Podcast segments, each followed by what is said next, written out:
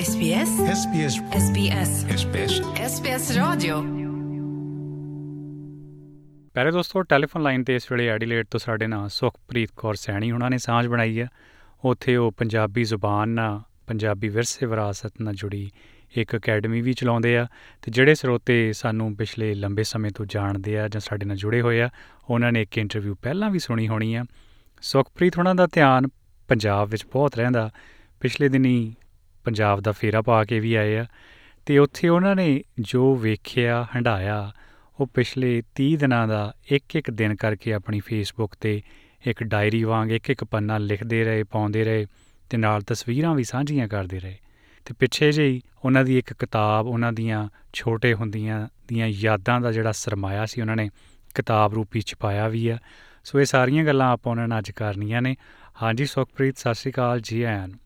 ਸਤਿ ਸ਼੍ਰੀ ਅਕਾਲ, ਸਤਿ ਸ਼੍ਰੀ ਅਕਾਲ ਪ੍ਰੀਤਿੰਦਰ। ਮੇਰੇ ਵੱਲੋਂ ਪਿਆਰ ਭਰੀ ਸਤਿ ਸ਼੍ਰੀ ਅਕਾਲ ਤੁਹਾਨੂੰ ਤੇ ਸਾਰੇ ਐਸਪੀਐਸ ਦੇ ਸਰੋਤਿਆਂ ਨੂੰ। ਸੋ ਬਿਲਕੁਲ ਪੰਜਾਬ ਤਾਂ ਘੁੰਮ ਕੇ ਆਈ ਆ ਮੈਂ। ਪੰਜਾਬ ਤੋਂ ਮੁੜ ਤਾਂ ਆਈ ਆ ਮੈਂ, ਪਰ ਮੁੜੀ ਨਹੀਂ ਅਜੇ ਤੱਕ। ਨਹੀਂ, ਤੁਹਾਡਾ ਖਾਸ ਲਗਾਵ ਆ ਪੰਜਾਬ ਨਾਲ। ਮੈਂ ਵੇਖਦਾ ਸੀ ਫੇਸਬੁੱਕ ਤੇ ਇੱਕ ਸ਼ਾਇਦ ਕਵਿਤਾ ਵੀ ਸਾਂਝੀ ਕੀਤੀ ਸੀ ਤੁਸੀਂ, ਕਿ ਕੀ ਹੁਣ ਮੇਰੇ ਪੱਲੇ ਆ ਤੇ ਕੀ ਪਿੱਛੇ ਰਹਿ ਗਿਆ। ਉਹਦੇ ਚੰਦ ਬੋਲ ਸਾਡੇ ਸੁਣਨ ਵਾਲਿਆਂ ਨਾਲ ਸਾਂਝੇ ਕਰੋਗੇ। ਜੀ ਜ਼ਰੂਰ ਅਹ, ਹਮੇਸ਼ਾ ਮੈਨੂੰ ਮੈਂ ਨਾ ਮੈਨੂੰ ਡਰ ਲੱਗਦਾ ਪੰਜਾਬ ਜਾਣ ਤੋਂ। ਉਹ ਇਸ ਕਰਕੇ ਲੱਗਦਾ ਹੁੰਦਾ ਕਿ ਮੈਂ ਜਾਣ ਦਾ ਚਾਹ ਬੜਾ ਹੁੰਦਾ ਬਟ ਜਦੋਂ ਉੱਥੋਂ ਵਾਪਸ ਆ ਜਾਂਦੀ ਆ ਨਾ ਤੇ ਆ ਕੇ ਉਹ ਮਹੀਨਾ ਕੁ ਲੱਗ ਜਾਂਦਾ ਮੈਨੂੰ ਨਿਕਲਣ ਦੇ ਲਈ ਪੰਜਾਬ ਚੋਂ। ਸੋ ਇਦਾਂ ਲੱਗਦਾ ਹੁੰਦਾ ਕਿ ਮੇਰਾ ਕੁਝ ਹਿੱਸਾ ਉੱਥੇ ਰਹਿ ਗਿਆ ਤੇ ਉੱਥੇ ਦਾ ਕੁਝ ਕੁ ਹਿੱਸਾ ਮੈਂ ਨਾਲ ਲੈ ਆਈ ਆ ਸੋ ਉਹਦੇ ਤੇ ਹੀ ਲ- ਮੈਂ ਇੱਕ ਛੋਟੀ ਜੀ ਕਵਿਤਾ ਲਿਖੀ ਸੀ ਕਿ ਕੁਝ ਹਿੱਸਾ ਆਪਣਾ ਛੱਡਿਆ ਪੰਜਾਬ ਵਿੱਚ ਉਹਦਾ ਕੁਝ ਹਿੱਸਾ ਮੈਂ ਨਾਲ ਲੈ ਆਈ ਆ ਹੱਸ ਹੱਸ ਦੱਸਾਂ ਗੱਲਾਂ, ਉਸ ਜਹਾਨ ਦੀਆਂ ਹੱਸਦਿਆਂ ਕਦੇ ਫੇਰ ਅੱਖ ਭਰ ਆਈ ਆ। ਉਹ ਗੱਲਾਂ ਕਿਹੜੀਆਂ ਆ? ਬੋੜਾਂ ਤੇ ਪਿੱਪਲਾਂ ਦੀ ਟਾਲੀਆਂ ਤੇ ਤੂਤਾਂ ਦੀ, ਡੇਕਾਂ ਸਾਗਵਾਨਾਂ ਤੇ ਉਹ ਮਾਲਵੇ ਦੇ ਕਿੱਕਰਾਂ ਦੀ, ਜ਼ਿਆਦਾ ਮੇਰੇ ਵਾਂਗ ਪਰਦੇਸੀ ਹੁਣ ਹੋ ਗਏ ਕੁਝ ਜੋ ਬੱਚੇ ਨੇ ਉਹਨਾਂ ਸਾਕ ਅਤੇ ਮਿੱਤਰਾਂ ਦੀ। ਬਾਜਰੇ ਚਰੀ ਤੇ ਝੋਨੇ ਉੱਤੇ ਪਏ ਸਿੱਟਿਆਂ ਦੀ, ਨਰਮੇ ਕਪਾਹ ਦੇ ਖਿੜੇ ਸੋਹਣੇ ਫੁੱਲਾਂ ਚਿੱਟਿਆਂ ਦੀ, ਗੁਰੂ ਘਰ ਲੋਡੇ ਵੇਲੇ ਹੁੰਦੇ ਰਹਿ ਰਾਸ ਦੀ, ਪੰਜਾਬ ਲਈ ਮੋਹ ਤੇ ਮੇਰੇ ਦਿਲੀ ਅਹਿਸਾਸ ਦੀ। ਹਾਰਨਾ ਸਪੀਕਰਾਂ ਤੇ ਰੌਲਾ ਹੋਕੇ ਵਾਲਿਆਂ ਦਾ ਆਪਣਾ ਹੀ ਨਿੱਘ ਸੀ ਜੀ ਉੱਥੇ ਪੈਂਦੇ ਪਾਲਿਆਂ ਦਾ। ਘਰ ਦੇ ਲਵੇਰੇ ਖੁੱਲੇ ਕੱਟੀਆਂ ਤੇ ਵੱਛੀਆਂ ਦੀ ਦੁੱਧ ਦੇਹੀ ਮੱਖਣ ਤੇ ਚਾਟੀਆਂ ਦੀਆਂ ਲੱਸੀਆਂ ਦੀ ਰਿਜ਼ਕ ਤੇ ਫਾਕਿਆਂ ਦੀ ਚੋਰੀ ਤੇ ਡਾਕਿਆਂ ਦੀ ਹੱਕਾਂ ਦੀ ਖੱਪ ਤੇ ਲੱਗੇ ਕਿਤੇ ਨਾਕਿਆਂ ਦੀ। ਬਿਆਸ ਵਾਲੇ ਪੁਲ ਦੀ ਤੇ ਸਤਲੁਜ ਦੇ ਉਹ ਡੈਮ ਦੀ ਖਾਲੀ ਹੁੰਦੇ ਜਾਂਦੇ ਪੰਜਾਬ ਦੇ ਉਹ ਸਹਿਮ ਦੀ। ਖਾਲੀ ਪਏ ਘਰਾਂ ਦੀ ਉਡੀਕ ਤੇ ਉਮੀਦ ਦੀ ਬੁੱਢੀਆਂ ਅੱਖਾਂ 'ਚ ਪਿਆਸ ਪੁੱਤਰਾਂ ਦੇ ਦੀਦ ਦੀ। ਬਾਕੀ ਪ੍ਰੀਤਿੰਦਰ ਇਦਾਂ ਵੀ ਅਜੇ ਵੀ ਪੰਜਾਬ 'ਚ ਲਹਿਰਾਉਂਦੀਆਂ ਨੇ ਫਸਲਾਂ। ਹੂੰ। ਅਜੇ ਵੀ ਪੰਜਾਬ 'ਚ ਲਹਿਰਾਉਂਦੀਆਂ ਨੇ ਫਸਲਾਂ ਸਿੰਜਦੀਆਂ ਉਹਨੂੰ ਪਰ ਹੋਰ ਦੀਆਂ ਨਸਲਾਂ। ਜੀ। ਕਈ ਪ੍ਰਵਾਸੀਆਂ ਦਾ ਘਰ ਹੈ ਪੰਜਾਬ ਹੁਣ ਉਹਨਾਂ ਲਈ ਜ਼ਿੰਦਗੀ ਜਿਉਣ ਦਾ ਹੈ ਖਾਬ ਹੁਣ। ਜਿੰਨੂੰ ਚੰਗੀ ਜ਼ਿੰਦਗੀ ਲਈ ਅਸੀਂ ਛੱਡ ਆਏ ਹਾਂ ਆਪਣੇ ਹੀ ਹੱਥੀ ਲੱਗੇ ਹੱਥ ਵਾਢੇ ਆਏ ਹਾਂ। ਖੋਰੇ ਸੁਰਖਾਬ ਵਾਲੇ ਖੰਭ ਕਿਹੜੇ ਲਾਉਣੇ ਸੀ ਕਿਹੜੇ ਤਾਰੇ ਅੰਬਰਾਂ ਤੋਂ ਲਾ ਕੇ ਲਿਆਉਣੇ ਸੀ? ਚੰਗੇ ਭਲੇ ਆਪਣੇ ਘਰਾਂ 'ਚ ਤਾਂ ਅਸੀਂ ਵਸਦੇ। ਇਕੱਠੇ ਬੈਠ ਰੋਂਦੇ ਸੀ ਤੇ ਟੱਬਰਾਂ 'ਚ ਹੱਸਦੇ। ਕਿਹੜੀ ਗੱਲ ਦੱਸਾਂ ਉਹਦੀ ਦੱਸੋ ਕਿਹੜੀ ਛੱਡਣਾ ਆਪਣੇ ਪੰਜਾਬ ਨੂੰ ਮੈਂ ਦਿਲੋਂ ਕਿਵੇਂ ਕੱਢਦਾ। ਲੱਗੇ ਜਿਵੇਂ ਹੀਰ ਤੇ ਮੈਂ ਰਾਂਝਾ ਪੰਜਾਬ ਹੈ ਮਰਾਂ ਉਹਦੀ ਬਾਹਾਂ ਵਿੱਚ ਬਸ ਇਹੀ ਖਾਬ ਹੈ। ਇਹ ਖੇੜਿਆਂ ਦੇ ਮਹਿਲਾਂ ਦੀਆਂ ਸੋਨੇ ਦੀਆਂ ਛੱਤਾਂ ਨੇ ਰਾਣੀ ਬਣ ਰਹੇਗੀ ਇੱਥੇ ਦਿਨ ਦੇ ਸਭ ਮੱਤਾਂ ਨੇ। ਪਰ ਮਨ ਕਮਲੇ ਨੂੰ ਕਿਵੇਂ ਸਮਝਾਵਾਂ ਮੈਂ? ਰੱਬ ਵਾਂਗ ਸਾਹਾਂ 'ਚ ਪੰਜਾਬ ਨੂੰ ਧਿਆਵਾਂ ਮੈਂ। ਵਸਦੇ ਨੇ ਇੱਥੇ ਸਾਰੇ, ਖੇੜੇ ਦੀਆਂ ਮੌਜਾਂ ਮਾਣਦੇ। ਲੱਗੇ ਜਿਵੇਂ ਇਹਨਾਂ ਵਿੱਚ ਮੈਂ ਹੀ ਸ਼ੁਦਾਈ ਹਾਂ। ਕੁਝ ਹਿੱਸਾ ਆਪਣਾ ਛੱਡਿਆ ਪੰਜਾਬ ਵਿੱਚ, ਉਹਦਾ ਕੁਝ ਹਿੱਸਾ ਮੈਂ ਨਾਲ ਲੈ ਆਈ ਹਾਂ। ਹੱਸ ਹੱਸ ਦੱਸਾਂ ਗੱਲਾਂ ਉਸ ਜਹਾਨ ਦੀਆਂ। ਹੱਸਦਿਆਂ ਹੱਸਦਿਆਂ ਅੱਖ ਭਰ ਆਈ ਆ ਜੀ ਬਹੁਤ ਖੂਬ। ਨਹੀਂ, ਬਹੁਤ ਸੋਹਣਾ ਖਿਆਲ ਤੁਸੀਂ ਇਹ ਲਿਖਿਆ। ਤੇ ਅੱਗੇ ਕਿਸੇ ਬਜ਼ੁਰਗ ਨੂੰ ਪੁੱਛਿਆ ਸੀ, ਕਹਿੰਦੇ, ਬਾਪੂ ਜੀ, ਤੁਸੀਂ ਆ ਪੰਜਾਬ ਪੰਜਾਬ ਕਰਦੇ ਰਹਿੰਦੇ ਹੋ ਤੇ ਫਿਰ ਮੁੜ ਕਿਉਂ ਨਹੀਂ ਜਾਂਦੇ? ਉਹ ਕਹਿੰਦੇ ਕਾਕਾ ਕੂਣੀ ਨੂੰ ਗੁੜ ਲੱਗਿਆ ਹੋਇਆ ਨਾ ਖਾ ਹੁੰਦਾ ਨਾ ਛੱਡ ਹੁੰਦਾ ਸੋ ਰੋਜ਼ੀ ਰੋਟੀ ਦਾ ਰੌਲਾ। ਰਿਜ਼ਕ ਦਾ ਰੌਲਾ ਚੰਗੀਆਂ ਸਹੂਲਤਾਂ ਹਵਾ ਮਿੱਟੀ ਪਾਣੀ ਬੜਾ ਇਹ ਵੱਡਾ ਵਿਸ਼ਾਲ ਟੌਪਿਕ ਆ ਜਿਹਦੇ ਤੇ ਆਪਾਂ ਕਦੇ ਫੇਰ ਚਰਚਾ ਕਰਾਂਗੇ ਪਰ ਅੱਜ ਅਸੀਂ। ਤੁਹਾਡੀ ਉਦਾਸੀ ਨੂੰ ਤੁਹਾਡੇ ਸ਼ਬਦਾਂ 'ਚ ਪਰੋਣਾ ਤੁਹਾਡੀਆਂ ਯਾਦਾਂ ਦਾ ਸਰਮਾਇਆ ਵੈਸੇ ਕਿਤਾਬ 'ਚ ਵੀ ਛਪਿਆ ਪਰ ਮੇਰਾ ਧਿਆਨ ਤੁਹਾਡੇ ਉਹਨਾਂ ਸਾਰੀਆਂ ਲਿਖਤਾਂ ਤੇ ਜਾਂਦਾ ਜਿਨ੍ਹਾਂ ਦਾ ਜ਼ਿਕਰ ਤੁਸੀਂ ਪੰਨਾ ਦਰ ਪੰਨਾ ਰੋਜ਼ ਆਪਣੀ ਫੇਸਬੁੱਕ ਤੇ ਕਰਦੇ ਰਹੇ ਹੋ ਤੇ ਨਾਲ ਤਸਵੀਰਾਂ ਵੀ ਸਾਂਝੀਆਂ ਕਰਦੇ ਰਹੇ ਹੋ। ਉਹ ਚੋਂ ਤਿੰਨ ਚਾਰ ਟੌਪਿਕ ਜਿਹੜੇ ਮੈਂ ਚੁਣੇ ਸੀ ਇੱਕ ਤਾਂ। ਰਹਿਣ ਸਹਿਣ ਪਹਿਰਾਵੇ ਦੀ ਗੱਲ ਤੁਸੀਂ ਕੀਤੀ ਆ। ਹੂੰ ਹੂੰ ਹੂੰ। ਤਿਉਹਾਰ ਦੇਖੋ ਇੱਥੇ ਸਿਰਫ ਮੇਰਾ ਖਿਆਲ ਸਨਿਚਰ ਐਤਵਾਰ ਤੱਕ ਸੀਮਤ ਰਹਿ ਗਏ। ਪੰਜਾਬ 'ਚ। ਤਿਉਹਾਰਾਂ ਦਾ ਚਾਅ ਜਿਹੜਾ ਹੁੰਦਾ ਜਾਂ ਉਹਨਾਂ ਦੇ ਜਿਹੜੇ ਰੰਗ ਰੰਗਤ ਹੁੰਦੀ ਆ ਉਹ ਵੱਖਰੀ ਹੁੰਦੀ ਆ। ਬਦਲਦੇ। ਪੰਜਾਬ ਦੀ ਕੀ ਨੁਹਾਰ ਆ ਉਹਦਾ ਵੀ ਇੱਕ ਦਿਨ ਤੁਸੀਂ ਜ਼ਿਕਰ ਕੀਤਾ ਸੀ। ਤੇ ਸਾਡੇ ਪ੍ਰਤੀ ਉਹਨਾਂ ਲੋਕਾਂ ਦੀ ਹੁਣ ਕਿਸ ਕਿਸਮ ਦੀ ਸੋਚ ਆ ਆਪਾਂ ਨੂੰ ਜਨਰਲਾਈਜ਼ ਤਾਂ ਨਹੀਂ ਕਰਦੇ ਪਰ ਆਪਾਂ ਹਰ ਰੋਜ਼ ਹਰ ਪ੍ਰਕਾਰ ਦੇ ਲੋਕਾਂ ਨੂੰ ਉੱਥੇ ਮਿਲਦੇ ਰਹਿੰਦੇ ਆ ਉਹ ਸਾਡੇ ਬਾਰੇ ਕੀ ਸੋਚਦੇ ਆ ਤੇ ਅਸੀਂ ਉਹਨਾਂ ਬਾਰੇ ਕੀ। ਸੋਚਦੇ ਆ ਜਿੰਨੇ ਮੋਹ ਪਿਆਰ ਨਾਲ ਅਸੀਂ ਘੁੱਟ ਕੇ ਜੱਫੀ ਪਾਉਣ ਲਈ ਜਾਂਦੇ ਆ ਕੀ ਸਾਨੂੰ ਉੱਥੇ ਮਿਲਦਾ ਇਹ ਸਾਰੀਆਂ ਗੱਲਾਂ ਤੁਸੀਂ। ਕਲਮਬੱਧ ਕੀਤੀਆਂ ਤੇ ਆਪਾਂ ਕੱਲੀ ਕੱਲੀ ਦਾ ਜ਼ਿਕਰ ਕਰਨਾ ਸੋ ਪਹਿਲੀ ਗੱਲ। ਆਪਾਂ ਤਿਉਹਾਰਾਂ ਤੇ ਹੀ ਆਈਏ ਕਿਉਂਕਿ ਜਿਨ੍ਹਾਂ ਦਿਨਾਂ 'ਚ ਤੁਸੀਂ ਗਏ ਹੋ ਉੱਥੇ ਤਿਉਹਾਰਾਂ ਦਾ ਵੀ ਮੌਸਮ ਹੁੰਦਾ। ਖਾਸ ਤੌਰ ਤੇ ਐਨ ਆਰ ਆਈ ਦਾ ਤੁਹਾਨੂੰ ਪਤਾ ਹੀ ਆ ਆ ਦਸੰਬਰ ਵਾਲੇ ਦਿਨਾਂ 'ਚ ਵਹੀਰਾਂ ਘੱਤਦੇ ਆ ਉਧਰ ਨੂੰ। ਹੂੰ ਜੀ। ਬਿਲਕੁਲ ਦਸੰਬਰ ਦੇ ਵਿੱਚ ਤਾਂ ਅਸੀਂ ਜਾਂਦੇ ਹੀ ਆ ਬਟ ਸਾਡੇ ਜਿਹੜੇ ਜ਼ਿਆਦਾ ਫੈਸਟੀਵਲ ਸ਼ੁਰੂ ਹੋ ਜਾਂਦੇ ਤਿਉਹਾਰ ਆ ਉਹ ਅਕਤੂਬਰ ਤੋਂ ਸ਼ੁਰੂ ਹੋ ਜਾਂਦੇ। ਵੈਸੇ ਤਾਂ ਚਲੋ। ਸਾਰਾ ਸਾਲ ਹੀ ਚੱਲਦੇ ਦੀਵਾਲੀ ਰਹਿੰਦੇ ਤੋਂ ਆ ਹੀ ਗੱਲ ਕਰ ਲਈਏ। ਦੀਵਾਲੀ ਤੋਂ ਹੀ ਨਰਾਤਿਆਂ ਦੇ ਉੱਤਰਦਿਆਂ ਹੀ ਜਿਹੜੇ ਤਿਉਹਾਰ ਆ ਸ਼ੁਰੂ ਹੋ ਮੇਰੀ ਜਾਂਦੇ ਸੋ ਸਾਂਝੀ ਮੈਂ ਕੁੰਡਾ ਖੋਲ ਕੁੜੀਆਂ ਆਈਆਂ ਤੇਰੇ ਕੋਲ। ਹਾਂ, ਸਹੀ ਗੱਲ ਆ। ਮੈਂ ਇਹੀ ਫੀਲਿੰਗ ਲੈ ਕੇ, ਇਹੀ ਅਹਿਸਾਸਾਂ ਨਾਲ ਪੰਜਾਬ ਤੋਂ ਗਈ ਸੀ ਔਰ ਮੈਂ ਸੱਚੀ ਦੱਸਾਂ, ਪੰਜਾਬ ਨੇ ਬੂਆ ਖੋਲ ਕੇ, ਜੋ ਬਾਵਾਂ ਖੋਲ ਕੇ ਮੈਨੂੰ ਗਾਈਡ ਨਾਲ ਲਾਇਆ ਨਾ, ਅਹ ਉਹਦੇ ਲਈ ਸ਼ਬਦ ਥੋੜੇ ਪੈ ਜਾਂਦੇ ਮੇਰੇ ਤੋਂ। ਅਹ ਮੇਰੇ ਨਾਲ ਇਹ ਹੁੰਦਾ, ਪ੍ਰੀਤਿੰਦਰ, ਗੱਲ ਦੀ ਸ਼ੁਰੂਆਤ ਵਿੱਚ ਹੀ ਦੱਸ ਦਵਾਂ ਕਿ ਪਤਾ ਨਹੀਂ, ਮੈਂ ਆਪਣੀਆਂ ਜਿਹੜੀ ਬੁੱਕ ਵੀ ਲਿਖੀ, ਯਾਦਾਂ ਦੀ ਵੀ ਜਦੋਂ ਮੈਂ ਇੱਥੇ ਆਪਣੀਆਂ ਸ਼ੇਅਰ ਕਰਦੀ ਆ ਜਾਂ ਇਹ ਪੰਜਾਬ ਫੇਰੀ ਦੀ ਵੀ ਗੱਲ ਕਰਦੀ ਆ ਤੇ ਕਈ ਮੈਨੂੰ ਇਹ ਕਹਿ ਦਿੰਦੇ ਵੀ ਤੈਨੂੰ ਚੰਗੀਆਂ ਚੀਜ਼ਾਂ ਹੀ ਦਿਸਦੀਆਂ, ਤੂੰ ਚੰਗੀਆਂ ਦੀ ਹੀ ਗੱਲ ਕਰਦੀ ਆ ਇਦਾਂ ਨਹੀਂ ਹੈਗਾ ਮੈਨੂੰ ਵੀ ਮੈਂ ਇਹ ਪਹਿਲਾਂ ਹੀ ਕਹਿਦਾ ਕਿ ਉੱਥੇ ਕੁਝ ਮਾੜੀਆਂ ਵੀ ਮਿਲੀਆਂ ਹੋਣਗੀਆਂ ਪਰ ਮੈਂ ਉਹਨਾਂ ਨੂੰ ਅੱਖੋਂ ਪਰੋਖੇ ਕਰ ਦਿੰਨੀ ਆ ਈਜ਼ੀਲੀ ਮੇਰੇ ਲਈ ਹੁੰਦਾ ਕਿ ਜੋ ਚੰਗੀ ਚੀਜ਼ ਆ ਉਹਨੂੰ ਸੰਭਾਲ ਕੇ ਰੱਖ ਲਵਾਂ ਸੋ ਕੋਈ ਸ਼ੱਕ ਨਹੀਂ। ਕਿਉਂਕਿ ਸਾਡਾ ਜਿਹੜਾ ਦਿਮਾਗ ਆ ਉਹ ਵੀ ਮਾਂ ਦਾ ਸੰਦੂਕ ਆ ਨਾ ਉਹਦੇ ਸੋਹਣੀਆਂ ਸੋਹਣੀਆਂ। ਚੀਜ਼ਾਂ ਤੋਤੇ ਮੋਰੀ ਚੰਗੇ ਲੱਗਦੇ ਆ ਚੰਗੇ ਲੱਗਦੇ ਆ ਬਿਲਕੁਲ ਇਹ ਚੀਜ਼ਾਂ ਅਸੀਂ ਆਪਣੇ ਬਜ਼ੁਰਗਾਂ ਤੋਂ ਹੀ ਸਿੱਖੀਆਂ ਹੋਈਆਂ ਔਰ ਮਾੜੀ ਗੱਲ ਤੇ ਸਾਨੂੰ ਹਮੇਸ਼ਾ ਉਹਨਾਂ ਨੇ ਇਹੀ ਸਿਖਾਇਆ ਵੀ ਮਿੱਟੀ ਪਾਓ। ਜਾਣ ਦਿਓ ਹੈਨਾ ਸੋ ਬਾਕੀ ਪੰਜਾਬ ਦੀ ਗੱਲ ਰਹੀ ਬਿਲਕੁਲ ਪੰਜਾਬ ਨੇ ਇੰਨਾ ਗਲ ਲਾਇਆ ਔਰ ਇੱਕ ਹੋਰ ਇਹਦੇ ਵਿੱਚ ਹੈਰਾਨੀ ਦੀ ਗੱਲ ਇਹ ਆ ਇਹ ਸ਼ਾਇਦ ਚੰਗੀ ਵੀ ਰਹੀ ਤੇ ਮਾੜੀ ਵੀ ਰਹੀ ਕਿ ਮੇਰਾ ਹੁਣ ਪੰਜਾਬ ਦੇ ਵਿੱਚ ਕੋਈ ਘਰ ਨਹੀਂ ਹੈਗਾ ਨਾ ਮੇਰੇ ਪੇਕਿਆਂ ਦਾ ਘਰ ਪਿੰਡ ਦੇ ਵਿੱਚ ਆ ਨਾ ਮੇਰੇ ਸਹੁਰਿਆਂ ਦਾ ਇਲਾਕਾ ਮੇਰੇ ਕਿਹੜਾ। ਤੁਹਾਡਾ ਮੇਰਾ ਦੁਆਬੇ ਤੋਂ ਮੇਰਾ ਪਿੰਡ ਹੈਗਾ ਵੈਸੇ ਤਾਂ ਖੁੱਡਾ ਦੁਆਬੇ ਦੇ ਵਿੱਚ ਹੁਸ਼ਿਆਰਪੁਰ ਡਿਸਟ੍ਰਿਕਟ ਚ ਪੈਂਦਾ ਟਾਂਡਾ ਦਸੂਆ ਉਹਦੇ ਵਿਚਕਾਰ ਪਿੰਡ ਆ ਇੱਕ ਜੀ। ਤੇ ਉਧਰੋਂ ਮੰਮੀ ਹੁਣੀ ਵੀ ਪਿੰਡ ਛੱਡ ਕੇ ਹੁਣ ਮੋਹਾਲੀ ਰਹਿੰਦੇ ਆ। ਸੋ ਇਹ ਮੈਨੂੰ ਬੜਾ ਔਖਾ ਲੱਗ ਰਿਹਾ ਸੀ, ਬੱਚਿਆਂ ਨੂੰ ਬੜਾ ਸੀਗਾ ਕਿ ਪੰਜਾਬ ਜਾਣਾ, ਪੰਜਾਬ ਦੇਖਣਾ ਤੇ ਮੈਨੂੰ ਸੀ ਮੈਂ ਪੰਜਾਬ ਉਸ ਹਿਸਾਬ ਨਾਲ ਦਿਖਾ ਪਾਉਂਗੀ ਕਿਉਂਕਿ ਪਰ ਇਹ ਇਹ ਗੱਲ ਵਧੀਆ ਰਹੀ ਕਿ ਜਿੱਦਾਂ ਕੋਈ ਪੰਜਾਬ ਦੇ ਵਿੱਚ ਇੱਕ ਮੇਰਾ ਘਰ ਨਹੀਂ ਸੀ, ਸਾਰਾ ਪੰਜਾਬ ਹੀ ਮੈਨੂੰ ਆਪਣਾ ਘਰ ਲੱਗਾ। ਸੋ ਜਿੱਥੇ ਵੀ ਜਾਂਦੀ ਸੀ ਉਹ ਮੈਨੂੰ ਆਪਣਾ ਹੀ ਲੱਗਦਾ ਸੀਗਾ। ਇਹ ਚੀਜ਼ ਮੈਨੂੰ ਵਧੀਆ ਲੱਗੀ ਕਿ ਮੈਂ ਇੱਕ ਪਿੰਡ 'ਚ ਨਹੀਂ ਗਈ, ਉਹ ਪੂਰਾ ਪੰਜਾਬ ਹੀ ਮੈਨੂੰ ਇੱਕ ਪਿੰਡ ਵਾਂਗੂ ਸੀ ਜਿਹਨੂੰ ਮੈਂ ਅਲੱਗ-ਅਲੱਗ ਦਿਨਾਂ ਦੇ ਵਿੱਚ ਅਲੱਗ-ਅਲੱਗ ਉਹਦੇ ਰੰਗਾਂ ਦੇ ਵਿੱਚ ਘੁੰਮਿਆ। ਜੀ ਤੇ ਕਿਹੜੇ ਤਿਉਹਾਰ ਮਨਾਏ ਫਿਰ ਉੱਥੇ? ਤਿਉਹਾਰ ਤੋਂ ਮੈਂ 14 ਅਕਤੂਬਰ ਨੂੰ ਗਈ ਸੀ ਉਦੋਂ ਨਰਾਤੇ ਸ਼ੁਰੂ ਸੀ ਬਸ। ਫਿਰ ਜਾਂਦਿਆਂ ਨੂੰ ਪਹਿਲਾਂ ਤਾਂ ਰਾਮਲੀਲਾ ਲੱਗੀ ਹੋਈ ਸੀਗੀ।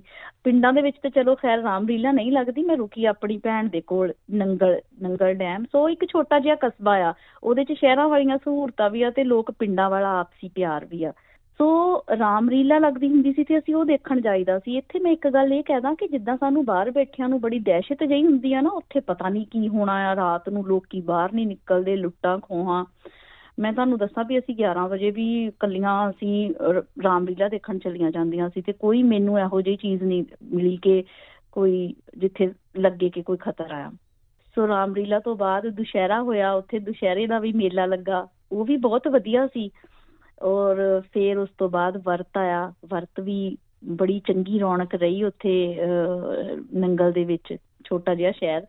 ਔਰ ਉਸ ਤੋਂ ਬਾਅਦ ਦੀਵਾਲੀ। ਦੀਵਾਲੀ ਦੀਆਂ ਤਾਂ ਫਿਰ ਤੁਹਾਨੂੰ ਪਤਾ ਹੀ ਆ ਕਿ ਬਟ ਕੁਝ ਚੀਜ਼ਾਂ ਬਦਲਦੀਆਂ ਵੀ ਪਈਆਂ ਆ। ਜੇ ਮੈਂ ਕਹਾਂ ਕਿ ਐਜ਼ ਇਟ ਇਜ਼ ਆ ਜਿੱਦਾਂ ਸਾਡੇ ਬਚਪਨ ਚ ਹੁੰਦੀਆਂ ਸੀ ਉਹ ਆਧੁਨਿਕਤਾ ਉਹਨਾਂ ਤੇ ਚੜ ਰਹੀ ਆ ਪਰ ਚਲੋ ਮੈਨੂੰ ਲੱਗਦਾ ਕਿ ਸਮੇਂ ਦੇ ਨਾਲ ਕੁਝ ਨਾ ਕੁਝ ਚੇਂਜ ਹੁੰਦਾ ਹੀ ਰਹਿੰਦਾ ਹੈ ਪਰ ਹਾਂ ਲੋਕਾਂ ਦੇ ਵਿੱਚ ਉਹਨਾਂ ਤਿਉਹਾਰਾਂ ਨੂੰ ਮਨਾਉਣ ਦਾ ਇੱਕ ਉਤਸ਼ਾਹ ਜਿਹੜਾ ਇੱਕ ਆਪਣੇ ਰਿਸ਼- ਤਿਉਹਾਰਾਂ ਦੇ ਲਈ ਮੋਹ ਪਿਆਰ ਉਹ ਜ਼ਰੂਰ ਅ, ਮੈਨੂੰ ਦੇਖਣ ਨੂੰ ਮਿਲਿਆ। ਇਹੀ ਚੀਜ਼ਾਂ ਜਿਹਨੂੰ ਅਸੀਂ ਆਪਣੀ ਅ, ਸੱਭਿਆਚਾਰ ਕਹਿੰਦੇ ਆ ਜਾਂ ਵਿਰਸਾ ਕਹਿੰਦੇ ਆ ਕਿ ਇਹ ਅਸੀਂ ਅਗਲੀ ਪੀੜ੍ਹੀ ਨੂੰ ਪਾਸ ਔਨ ਕਰਦੇ ਰਹੀਏ। ਜਿਹੜੇ ਜੋ ਕਿ ਅਸੀਂ ਬਾਹਰੋਂ ਪ੍ਰਵਾਸੀ ਪੰਜਾਬੀ ਵੀ ਉੱਥੇ ਇਸੇ ਲਈ ਜਾਂਦੇ ਆ ਕਿ ਸਾਡੇ ਨਿਆਣੇ ਦੇਖ ਸਕਣ ਕਿਹੜੇ ਤਿਉਹਾਰ ਆ। ਚਾਹੇ ਚਲੋ ਹੁਣ ਵੈਸੇ ਦੀਵਾਲੀ ਦੀ ਆਪਾਂ ਗੱਲ ਕਰਦੇ ਸੀ ਕੁੱਕੜ ਬੰਬ ਚੱਕਰੀ ਅਨਾਰ ਰੇਲ ਗੱਡੀ ਆਤਿਸ਼ਬਾਜ਼ੀ ਇਹਦਾ ਸਾਨੂੰ ਵੱਖਰਾ ਹੀ। ਚਾਹ ਹੁੰਦਾ ਸੀ। ਉਹ ਗੱਲ ਵੱਖਰੀ ਆ ਵੀ ਹੁਣ ਦਿਮਾਗ ਦੇ ਘੋੜੇ ਆਪਾਂ ਪ੍ਰਦੂਸ਼ਣ ਆ ਜੀ ਆਹ ਵਾ ਜੀ ਉਹ ਆ ਜੀ ਉਹਨਾਂ ਚੀਜ਼ਾਂ ਨਾਲ ਵੀ ਜੋੜ ਲੈਂਦੇ ਆ।